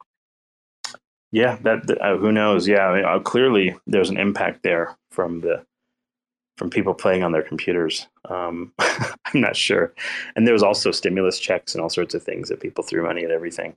I mean, for you, it's different, you know. You were busy as hell with your hospital and all these sick people all the time, right? But I mean, for other people, they were like literally sitting at home for two years or one and a half. Like, yeah, my, I, I was in the ex, I was in the exact field that would, you know, have the most crazy amount of work for that particular thing. So yeah, it was the opposite for me. so it's like I made more as a uh, I, I, literally did exactly that, right? Pulmonary critical care. So like I, I made more income, but I had to do way more work for two solid years. Um, than I like not two solid, but a year and a half. Um, I made a yeah, did a lot more work than I would have normally. Um, so yeah, it, I, ha- I had the I and sort of had the benefit what, of that. What I was actually kind of thinking the other day was, imagine if this Chat GPT and everything came out like t- t- one and a half years ago with all these people sitting at home moving their mouses in front of the computer so they attend the they're sitting there in the home office right and if they wrote all the silly things that they had to do with an ai back then jesus would it have made a difference you know? Yeah I, I saw some interesting messages from some computer science people lately that if you like take gpt and you um, you, you could scale it down for you know only a few GPUs or um, much less processing power to domain domain specific tasks. Um, I think we're going to have just an explosion of like micro AIs that are specialty designed for every single task you can imagine that you use on a computer today. Like um, I, I suspect there's just going to be just Yeah, an and- absolute and- explosion. Cephii, just think from another perspective. So there was a research in, I don't know, a couple of years back, five years maybe. It was actually in the UK, in London. They put up posters. So you could go on a website, it's on the subway, right? There's everywhere, there's this advertisement. You could go on this website from the government, log in, and evaluate your own job. Basically, you're telling the, the guys that doing this research is how much of redundant are you as a person, right? So that's the evaluation that it what what all boils down to is basically telling them, okay, I think that probably like I'm I'm just wasting my time like 30% or 40% of the time. A lot of questions, a structured research. I never saw the outcome, by the way. I would have to dig it up. I can't remember, but I knew it was actually in the s- London subway, the advertisements for this research project. So back then in the day they were already asking and they knew that so many people were just doing like what you tweeted the other day right just, just doing some silly thing for half an hour where it's just click copy paste you know it's like what the fuck i'm doing here right so i mean imagine how much workload you can actually get done by a proper ai right just this and multiply this by the population it's amazing you know Yeah, like some like some of the mundane tasks that we do. Like I was taking care of. Um, yeah, you correctly guessed that I was doing a mundane mundane task when I tweeted that, which which is even more funny. Um, you were able to analyze that uh, I was actually pissed at some stupid thing I was doing. and I was like, I need AI for this.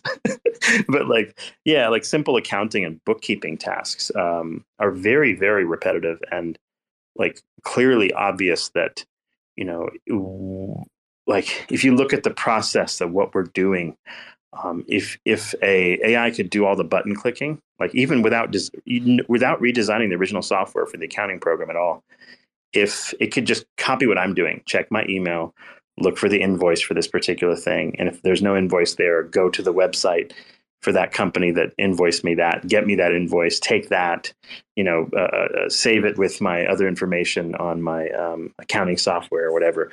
That process of like reconciliations or bookkeeping that any business typically does. That's something that like AI could easily uh, take care of, um, like with existing technology. Just one of the tweets that some one of the developers or or CEOs put out today was, well, the thing is, it's going to take a significant budget to sort of like tag the AI to get good at certain tasks. So once you get to the point where like maybe like you could train your own little bot so let's say you have a workflow at home and you you have let's say some accounting stuff to do or bookkeeping or for your business or something. Um, once it has watched you do it sufficient enough times, like it could get pretty good at getting pretty close to where like it could put all the information together and even like have maybe even have you double check it and hit accept if you think everything looks right right so it's quite possible that we get to that stage relatively quickly. I can see why Microsoft wants to own half of it, OpenAI, uh, for this for this reason. But like that's the other thing too is like big tech companies are trying to get hold of all of this so they can make all the money again. Um, so if that happens, then like mm, a significant portion of the very powerful AI is probably not going to be very democratized. And again, the richest companies are going to get richer and um, it's not going to necessarily like make the average person any more money than they were making before. In fact, if anything, it's going to make the the poor poorer and the rich richer. If anything, is my suspicion. Like, like there's no obvious indication that any of any of the AI related stuff necessarily um, like makes individual people more marketable or something like that. I'm not sure. Yeah, but I I'm mean, in, in common, if you look at technical advantage, advances in our society for the last hundred years, you can't you ca can make the point that rich got richer and the gap got wider, but uh, the baseline is actually Yeah. everyone's better off, right? everyone's better And- off. No, I agree with you and. Like, as as long as we are there, what's the point, right? What's the point to argue? Yeah, I yeah. mean, if, if No, you're I- living longer, if you're more safe, whatever it is, Yes. what it gives to you, Yes. you know, who who really can argue against such a thing? Yeah, relative wealth on the planet per capita is higher than it's ever been in human history, kind of thing. It's it's quite uh, like you it's amazing how much uh, access to tech the average human being has today.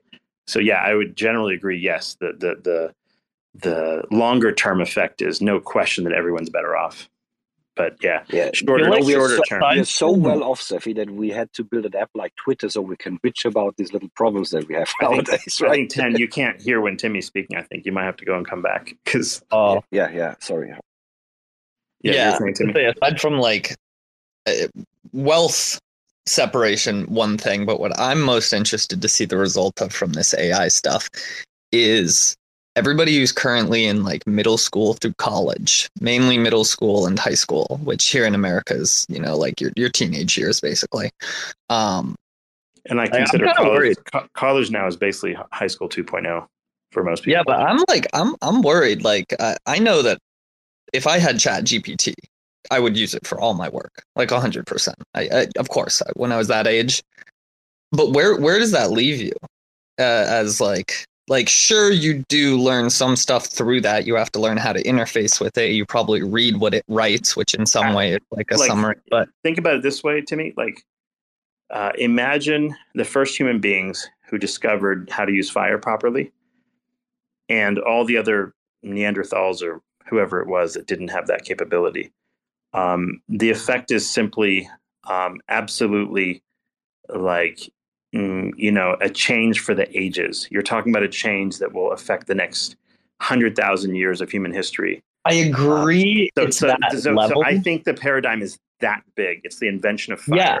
So there's no, no totally there's no agree. mental model that any of us can put together that will make us feel better about this necessarily. It's that big. I totally agree, but in, in the size and scope and importance of it. But I guess like the big difference that I think about and I'm worried is it'd be more analogous to if like a hundred years or so or a thousand years into humans having discovered fire, some group uh, discovered or invented something that made fire for them and they had no idea how it worked. It just happened it was that'd be easier that would propagate and suddenly we wouldn't have the the path we now have of science where we understand how fire works and what it does and like but think of think of it this way timmy how many people do you think you encounter in your daily life that actually understand how their own brain works right like probably less than 1% uh, really understand anything about yeah. how neuroscience works, how neurochemistry works, how like the basics of memory work. How, yeah, but but they benefit right? so, from other people understanding that. Yeah, so and I'm worried we're headed toward the world where entire generations don't have that understanding. yeah, but, ge- but ge- generally, right now, like entire generations or most of the human race has no idea how the human brain works. It's mm-hmm. a black box as far as most people are concerned, which is why you can kind of like sell like you know you can sell people snake oil for almost anything yeah. in the human body. As a doctor who's like you know i understand snake oil salesman. to the lay to the lay people the human body everything in it how the heart works the kidneys work everything is just a black box. They're like oh there's organs they kind of do stuff. I think i learned a little bit about cells in, in biology you know, whatever right? So ai is going to be similar it's just one more neural network. So i don't think we're going to uh, the, the mass majority of human race like 99% will not understand how AI neural networks work any more than they understand how the, their own neural network in their own head works.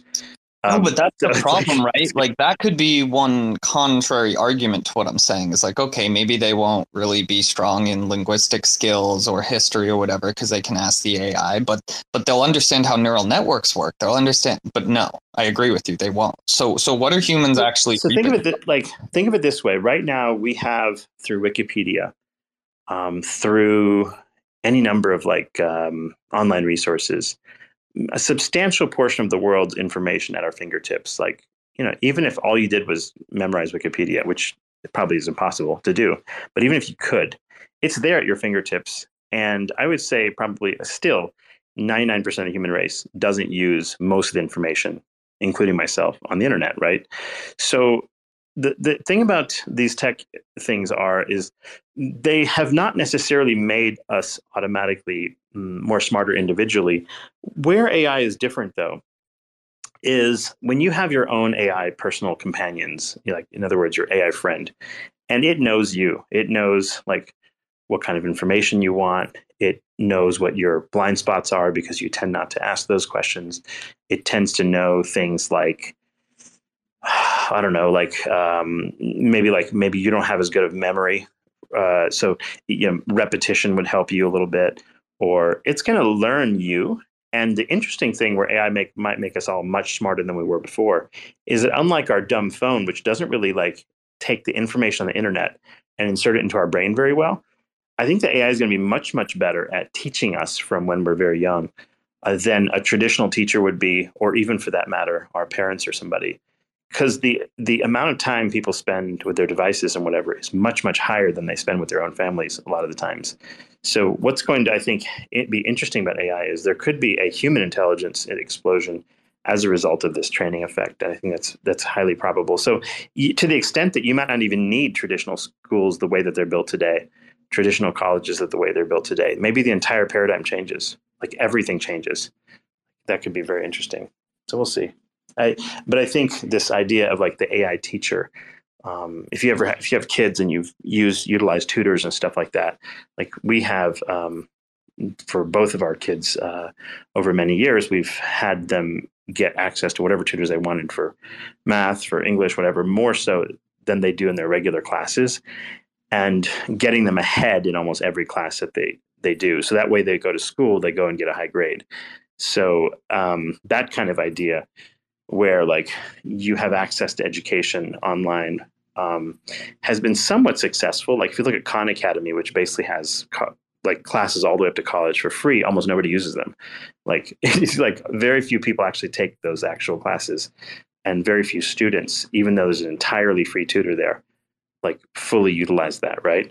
So yeah, the, the existence of AI is a little bit different in that the internet is like a big black box. It has a bunch of information in it, and most of us are not interfacing with most of it. I think AI is going to do an, a perhaps a more interesting job of interfacing us with that info and making it like usable and at our fingertips on a moment's notice. Um, I think that's going to be a big, big shift. And, and you might find oh. that like overall, human beings come out better trained that way than how we're doing things now. Like that's quite possible. I do think that's definitely a possibility. I just also think the opposite is as well. Yeah, the dumbing down. Very interesting to see how it plays out. Yeah. But the difference too, Timmy, is like AIs can be built such that like they're absolutely unforgiving of your bullshit too.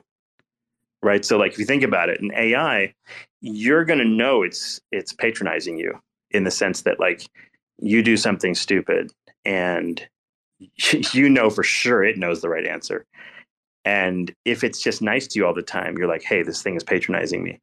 Uh, so it's going to be like one well, of those. It's a computerized version of you, right? I mean, yeah, it's like this. It's like this echo chamber of you, unless you specifically dial it to to improve you. So I think some people will use AI and they'll just dial it in a setting or use systems that like make them feel better about themselves.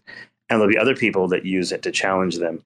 And I think that's the same as life now, like in many senses. Like I don't think all AIs will be the same in terms of how they interact with their user at the end of the day. I don't think there's going to be like a one model that fits. Cephii, there was one one thing we were talking the other day about, and I, I think I didn't make my point clear enough. It's just the important thing with AI is the data you feed is what it evaluates the facts on, right? So if the f- data you're feeding it is, let's say, in a way wrong, there's a mistake there. There's some samples in there that are not the truth or not the reality it believes that to be the reality and will tell people bullshit. So the problem is preparing good data to feed the AI, right? If you go for novels or whatever, you feed the whole stock yeah, of all the novels around. That's the first stage. The second stage, though, is where AI is um, the thing that is actually creating things.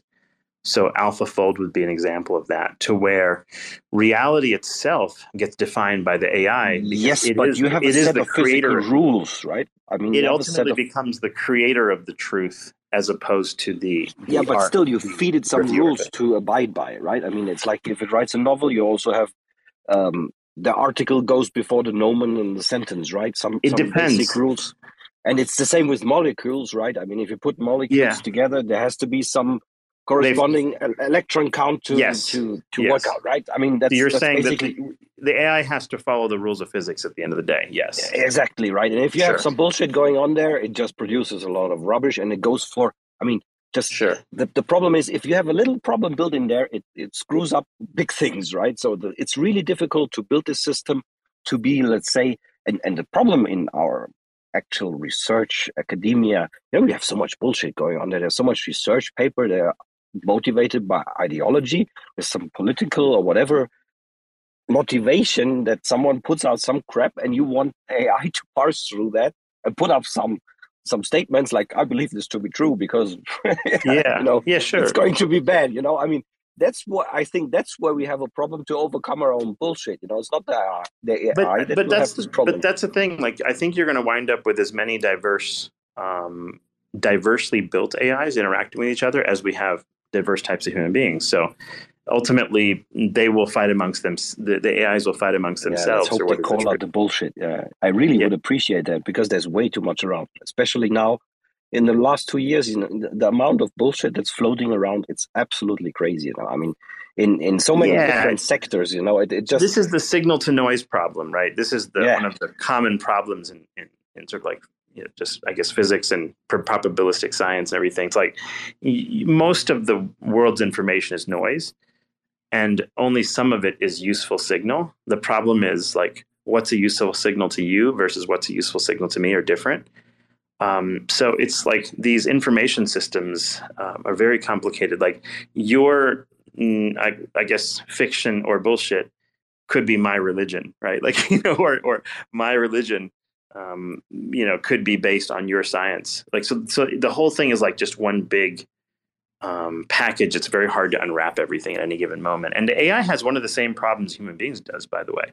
Like I've talked about this before. It's like it it also has the problem of opportunity cost. So if it researches one thing with all of its computational power, it has to do so at the expense of not researching something else. So AIs must, by definition, have um, opportunity cost bias, um, just like any sentient system would. Like otherwise, you have the paperclip optimizer model, where like you know if um, if let's say finding the last digit of pi um, was not boring to an AI, then it's going to use all the world or all the universe's resources to find that. That's what they call a computron. It's a common like mm, AI problem. So eventually, what AIs will also realize is, hey, look, all these different ways I could use, you know, I could research a topic. What's going to be the most effective way to research it? Is it going to be going down this route or is it going to be going down this route? The AI doesn't know for sure, right? So if there's like five possible ways to research a topic, um, let's say a protein folding problem, it has different choices it's going to have to make. It's going to have to either pick one and just go with it. It's going to have to do five simultaneous projects and hope one of them hits. It's going to have to do some mixture of those two things, right? But you see the problem? Um, the same problem that we have in science today. It's like, how do you know what's going to cure the next cancer? So, if you want to cure ovarian cancer, is it best to go down the gene therapy route? Is it best to go down the sort of like you know which which route is going to be most fruitful nobody ever really knows which is why it's hard to assign like funding for uh, cancer therapy because you don't know which project is worthwhile and which isn't right the ones that win out in the end people like praise them going oh these, these guys invented the cure for ovarian cancer or something like that but they didn't know ahead of time that they were going to do it maybe there were 10 other competing projects that didn't accomplish the same thing but if everyone wasn't working on a piece of it and interacting and collaborating with the information coming out, then we wouldn't know as much, right? So science is a tricky thing. So even like government projects like NIH, National Institute of Health, have a hard time figuring out exactly what to give money to. So what happens in those situations is they throw a little bit of money to everything. Like here's what it does, and you have to be fine with failing, and you have to be fine with failing a lot of times. And this type of iteration is something that, like, yeah, AI has the same problems human beings have. So at the end of the day, like you'll find, oh, this stupid AI, it used 600 barrels barrels of oil, and all it did was like, you know, you know, create, um, you know, like Dogecoin pictures, and it wasted all this time, effort, and money, and achieved nothing, right? Like, so you could wind up with like perverse outcomes like that, where there's like AIs can produce just as much bullshit as human beings can, and um, like discovering what is the useful piece of that is going to be very difficult. So yeah, like, but all of yeah, that. I was like, wondering actually the other day just how long OpenAI will have the services for free, because it's just what you what you what you just said. It's opportunity cost, right? It costs us a lot of money to run all this computational power, and people do all kinds of silly I think they'll probably give it away for free for a while because they have things the possible funding of billions of dollars from Microsoft. there's going to be some economical decisions that have to has, have to be made, right? well, they have billions and billions of funding for Microsoft slush fund. So, um, you know, they, they have you know any number of possible suitors. Um, so burning money right now is just not a big deal for them at all. Like they'll they'll find venture capital easily to you know, like invest in these kind of things. So yeah, now that they're kind of you know running strong and show a viable product, Yeah, it's going to be amazing. I think um, when like you know if you get down from like 10,000 GPUs and you can get focus systems with like let's say 10 GPUs or less, um, like some people are describing, man, that could change everything. Like like I don't know, like anything you type on a computer gets affected pretty much, right? I mean, it, like in the broadest sense. So, for example, if I'm looking at a patient chart, for example, um, like, uh, so I'll give you an example. So I had a lady she came in because she was coughing up blood. Okay, all right. So what is the uh, list of diseases that you can cough up blood with? It's really long, right? So you not everyone has all of those diseases. Um, then you know you could say, well, what's my list of diseases after I have gotten an X-ray and the X-ray is clear? Okay, that's a different list of diseases. What is the list of diseases left over if the person happens to be having a lot of fever and chills and night sweats? Well, that makes tuberculosis and some other things more likely, right? What if this is a smoker? Then that makes another set of things more likely or less likely, right? It's a big probability thing, medicine. And, you know, the AI is going to be able to do things like um, ask people questions like, by the way, Miss so and so, are you a smoker? She's like, yes. How many years have you smoked? Uh, maybe about 20 years. Okay, fine. Um, so then it's starting to look at probability of chance of cancer and everything. And then it's going to ask all sorts of questions that doctors probably miss, like, well, have you been having physical weakness in the mornings, you know, that might go along with Lambert-Eaton myasthenic syndrome? Or are you having, um, you know, uh, uh, like, have you been having fatigue or so? You can have a whole list of questions that are based on prior questions.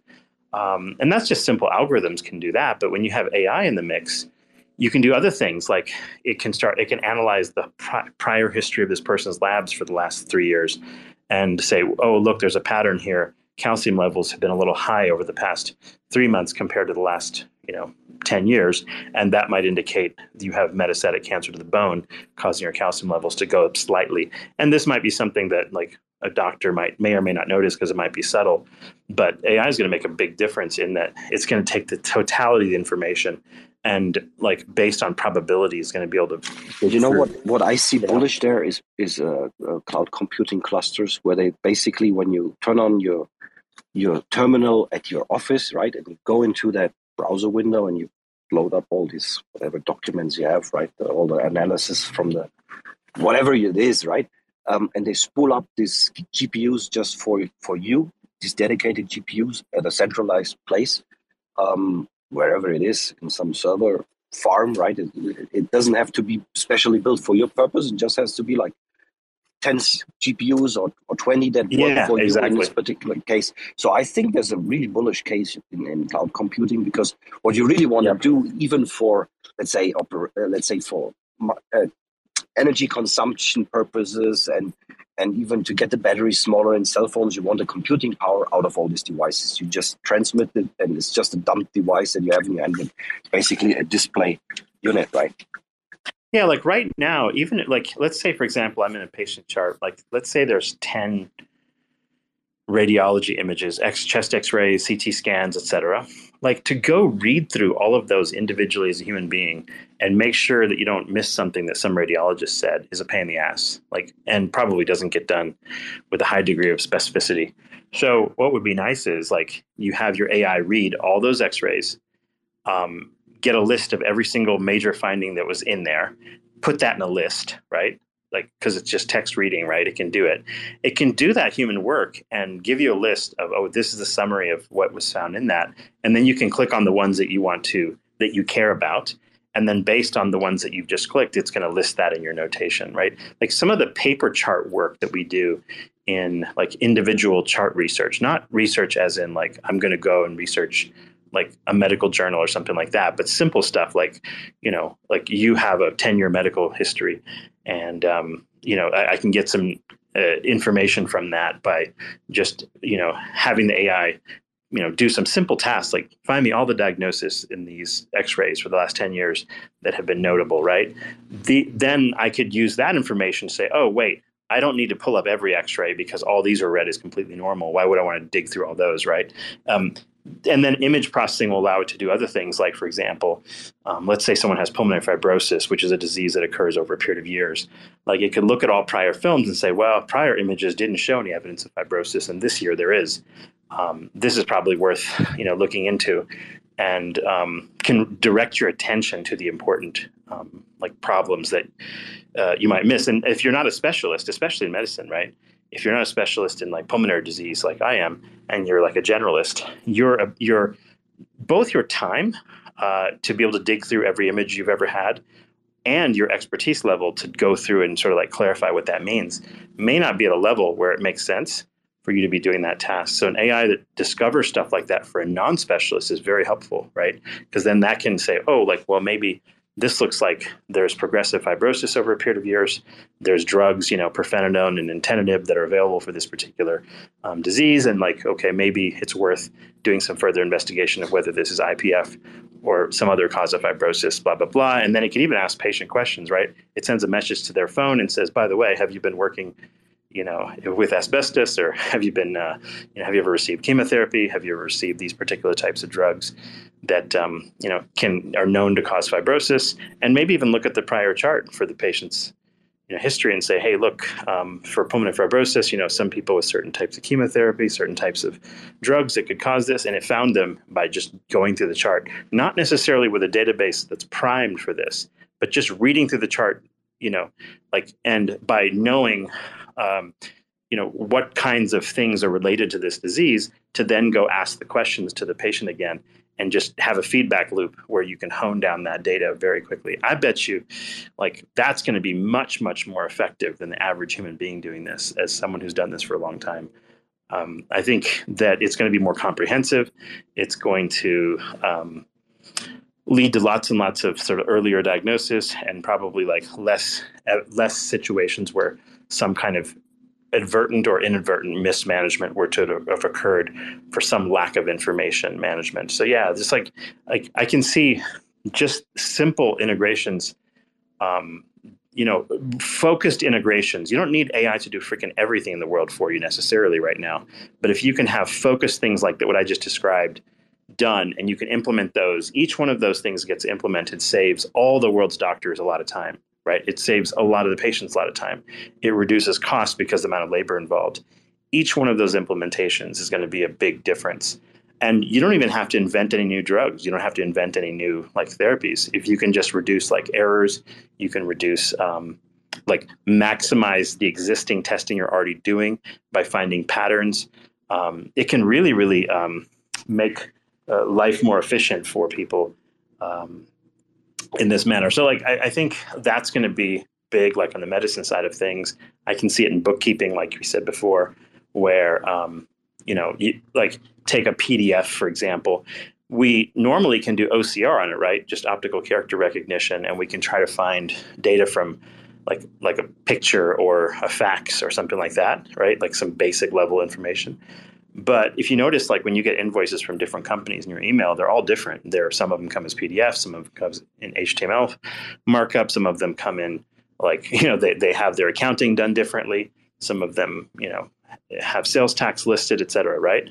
Those that kind of information, and AI could base, really do a good job taking the OCR data and trying to put that together into a meaningful uh, like mm, set of data that can be entered right into a database, um, as opposed to what you get now, which is like individual invoices from these companies that are all like just you know PDFs and screenshots and other bullshit that like we're doing now. That can be taken care of quite readily when you combine OCR with like these tasks and like bookkeepers uh, are going to f- immediately find that their jobs are easier and eventually find that bookkeeping, bookkeeping jobs to a large extent are just disappear entirely. I think um, you don't even need AI for that to happen. Even like better you know, Cephii, there's, data for this information. Like if everyone was the same, in, like if everyone had the same in, invoices, for example, that would solve it too. Yeah, you know, right? Cephii, there's like actually there's there's, there's one thing that I always think about. You know, when I compare the the way that actually Chinese bookkeeping works for most companies, small medium companies it's really simple, right? They it's really very simplified. I mean, probably people in the West would laugh if they really knew how simple it was. But does China have point, does China have a, a unified standard for invoicing, or do they have like? Yes. Uh, does the yes. government mandate a specific type of data? format? See, the, the, the way it works is basically you have a you have a invoice that basically creates a QR code uh, with the sales tax. So you have to deposit money with the government first, like a deposit for your sales tax. And anytime you write an invoice and you print out an invoice, it puts the QR code on that invoice and it's already paid, right? So the, the system, oh. the tax system, yeah, they, you know, they're like 10 years ahead of everyone else in, in, this regard, right? So basically, all you do is you scan this QR code with your mobile phone and it's in your bookkeeping. They're already that far, you know. I mean, that's just a very simple thing. What I'm trying yeah, to say here is that should have been implemented, like something like that in the US should have been implemented a long time ago. Yeah, it's, they never get it done because of all the stupid legislation stuff and whatnot. Yeah, but the point is, it's very it's a very thin system or a slick system to collect taxes right? And the chinese government they make a lot of money because they figured out that it's very important not to waste a lot of money on collecting your taxes right? They collect a shit lot of money with very few expenses. Mm, i was yeah i wasn't aware that china had already sort of like solved that problem. Yeah they are very very efficient. You know for even for smaller business like you own a small store like a coffee shop for example, they just look at your square meters and they give you a fixed flat rate tax based on your square meters. They say you just pay this amount of money, and that's it. You know, no questions asked. They don't give a shit of your expenses or whatnot. They just say, okay, you're in this location and you're probably making this much money, so you just pay this much, and that's it. No questions. Yeah, so it's like asked. more of a. Is it more of a flat tax system than there, China? For these small businesses it's a flat tax but for the larger businesses when they, when you need invoices you also you, you know if you want to take a credit or whatever what you have to do with banking and whatnot right? You have to have proper invoices where the sales tax is stated. And they also have different sales taxes for different products. And they're also refundable when you export the stuff for example. So uh, you have this system in place, but it's very efficient because it, it's all digitized already, right? So every invoice has this QR code on it, and it's basically yeah. Ours ours here for multiple domains like accounting, medicine, and a variety of other ones. They're very non-standardized, so it's it's quite messy and quite a lot of work from a bookkeeping perspective. Yeah. So um, yeah. the point I was making or trying to make is basically if you had an AI, right, where you just throw all the crap that we are putting out at the moment, because to re- let's say to rebuild that system, it's going to take 20 years. You know, with all the complicated uh, things that are built in by all the laws and everything, it's not just going to happen in five years if you want to make it simple. But if you had an AI that basically could eat all that shit, like it's like a, a big shredder where you put all these invoices and it comes up with a figure and tells you you have to pay that. Yeah, much. it'll figure it out because I, the re- I, because think I about it, how you know honestly the way I do it. the way an AI would do it is like so you take your chase like let's say you have your credit card account. Um, so you have like we have our uh, like you know bank uh, what do you call it the um, statement. You have your credit card statement. You OCR those, or they, it just connects them via API to the particular banks, whatever then it can take that data and reconcile it with the invoices coming in by email and other things quite readily and connect all the, that information together download the requisite documents put them together into a singular file and have your your tax work done. Um, that type of thing like prevents the need for having specific apis and that's a big thing about the way i've noticed how these ai systems work is that like it can eliminate the need for very very complicated integrations and apis that that traditionally have plagued sort of the computer world, right? Like, so for example, if I have a software that runs one business, like I have to wait till the company that uses that does my accounting software to implement that, or I have to pay for custom integration to get that data to pull in automatically. Right now, there's no way for me to do it automatically. So we do a lot of manual work between payroll. We get manual work for taxes, and we do manual work for like um, the the just like just simply just getting the invoices from the various companies. All of this is a big big long process. It's quite frustrating. And um you know so that um like I, I see a huge like quickening in terms of improving that before waiting for all those companies to integrate. Not to mention the integrations are expensive. Like some of the the um, integrations that we pay for for like our business um, connecting say our accounting software to like our point of sale software and things like that, some of them cost us a pretty good amount of money per month. Um, and the monthly subscription fees for those kinds of integrations tend to be high and they tend to break a lot too. So, like one of the platforms, let's say the receiving or the other end, like they make a change to their platform, the API could break. And now, like you're stuck with your business not working because the integration doesn't work. So, these kinds of problems, like I think uh, the last 10 years have been very, very common. I, I think um, so an, an, AI method to, to, to analyze accounting and bookkeeping data is what I'm really looking forward to quickly being implemented. I'm Yeah, not sure they're gonna they're gonna put up a fight. You know, it's like with these Ubers in, in Europe, the the taxi drivers they put up a fight in the unions, and they couldn't get Uber to work in Europe because they they have a lobby there, right? And I think the same will happen to I mean tax attorneys. Jesus Christ, they can make such such easy money, right? They they sit there, they have the dedicated software, they put all your shits through, and probably they have it or a lot of stuff already in the background with that you don't really know of how simple it is, you know, and they charge you a lot of money for basically just running some software and knowing which buttons to click. And it's not really I mean, if an AI does this job for you, right? For yeah, both in, both in, I would say both in medical and in accounting, both of these two fields that I like sort of understand well. I think the broader failure was the like of all the different things that government's useful for and not useful for. One of the things it's useful for is like uh, creating certain standards, like for example TCP/IP with the internet, right? Like so you don't have like 16 different internets. Um, the um, the benefit like would have been to create standards for all of those file types for common business practices and the like inability to do so has made it so that sort of tech companies became like big doing that like your turbotaxes for example or you know quicken quickbooks things like that. Whereas most of those processes would be very very easy had there been standards put in place. You know uh, it could easily be done now but you know a lot of the times the politicians are too stupid to understand these principles. Many of them are not business people or whatever so they don't, don't understand. And even when you have a business person in office supposedly like a trump or whatever you saw no actual progress made in any of these kinds of simple stuff. Like in, even if it was private industry doing it not the government like you know simple standards would have solved a lot of this. And i see the same problem in medical as i do in uh, in, in accounting kind of fields. But yeah ai sort of like you know bridges that gap much quicker i think and probably will suggest how to build the actual apis like the ai will like solve the problem by taking a complicated problem and saying hey this is stupid.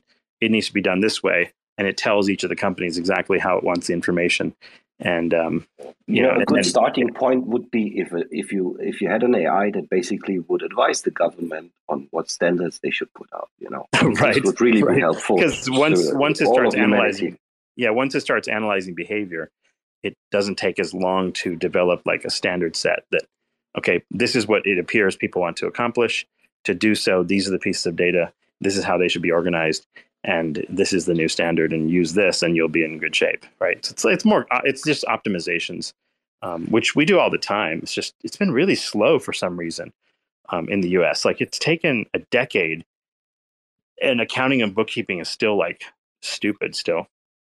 In 2022 like you're like curing all sorts of cancers and things but you can't get this basic thing right and it wastes tons of time every year. It's it's it's kind of embarrassing actually. Like it's just the type of things that sometimes like we don't pay attention to that are very easy that don't get solved. Um, very interesting. Anyway well um, i'm gonna hop off guys. I've got to run here. Um, it was good catching up. Always fun brainstorming. Yeah, have a nice day. all right guys. We'll catch up later. Thanks for checking out another episode of The Ether. That was about the last two hours or so of a Cephii Space, Luna, Lunc, When Moon. Request to speak, don't be afraid. Recorded on Friday, January 13th, 2023. For TerraSpaces.org, I'm Finn. Thanks for listening. When we blow through the dust, volcanoes erupt. No one ever guessed that the game would be tough. Keep it hands off when the play is a bust. Plain old and just, so we keep it on the one. Blast off on the two. Help me see the three. Third eye open wide, checking out the scene. Razor beam focus, star scream jokers. Living off the fat of the people they approach. Tell me what happens when the land fights back. With the cliffs at our backs, make the last stand matter. No one ever planned for the famine on deck. We was walking all erect with a dead man swagger. Sitting in a little den, envision in the middle men. Listen to the fiddle man play a little ditty, then talk about how all the leaders seem reptilian. Lost in the maze, trying to make the next billion. Talk about how all the leaders seem reptilian. Lost in the maze, trying to make the next billion.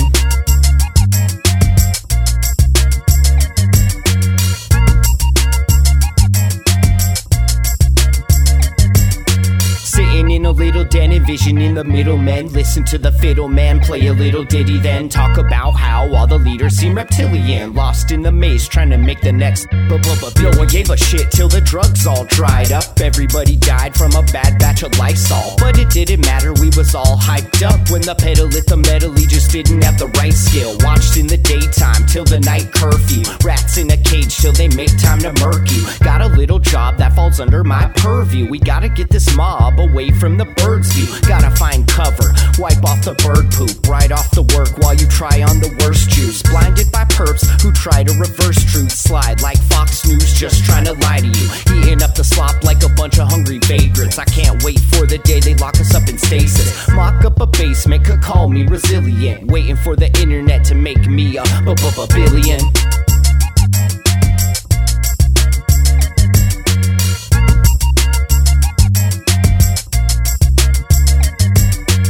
Sitting in a little den, envisioning the middlemen. Listen to the fiddle man play a little ditty, then talk about how all the leaders seem reptilian. Lost in the maze, trying to make the next billion.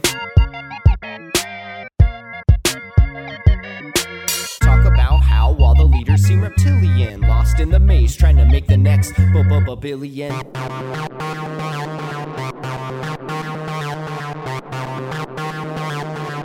TerraSpaces.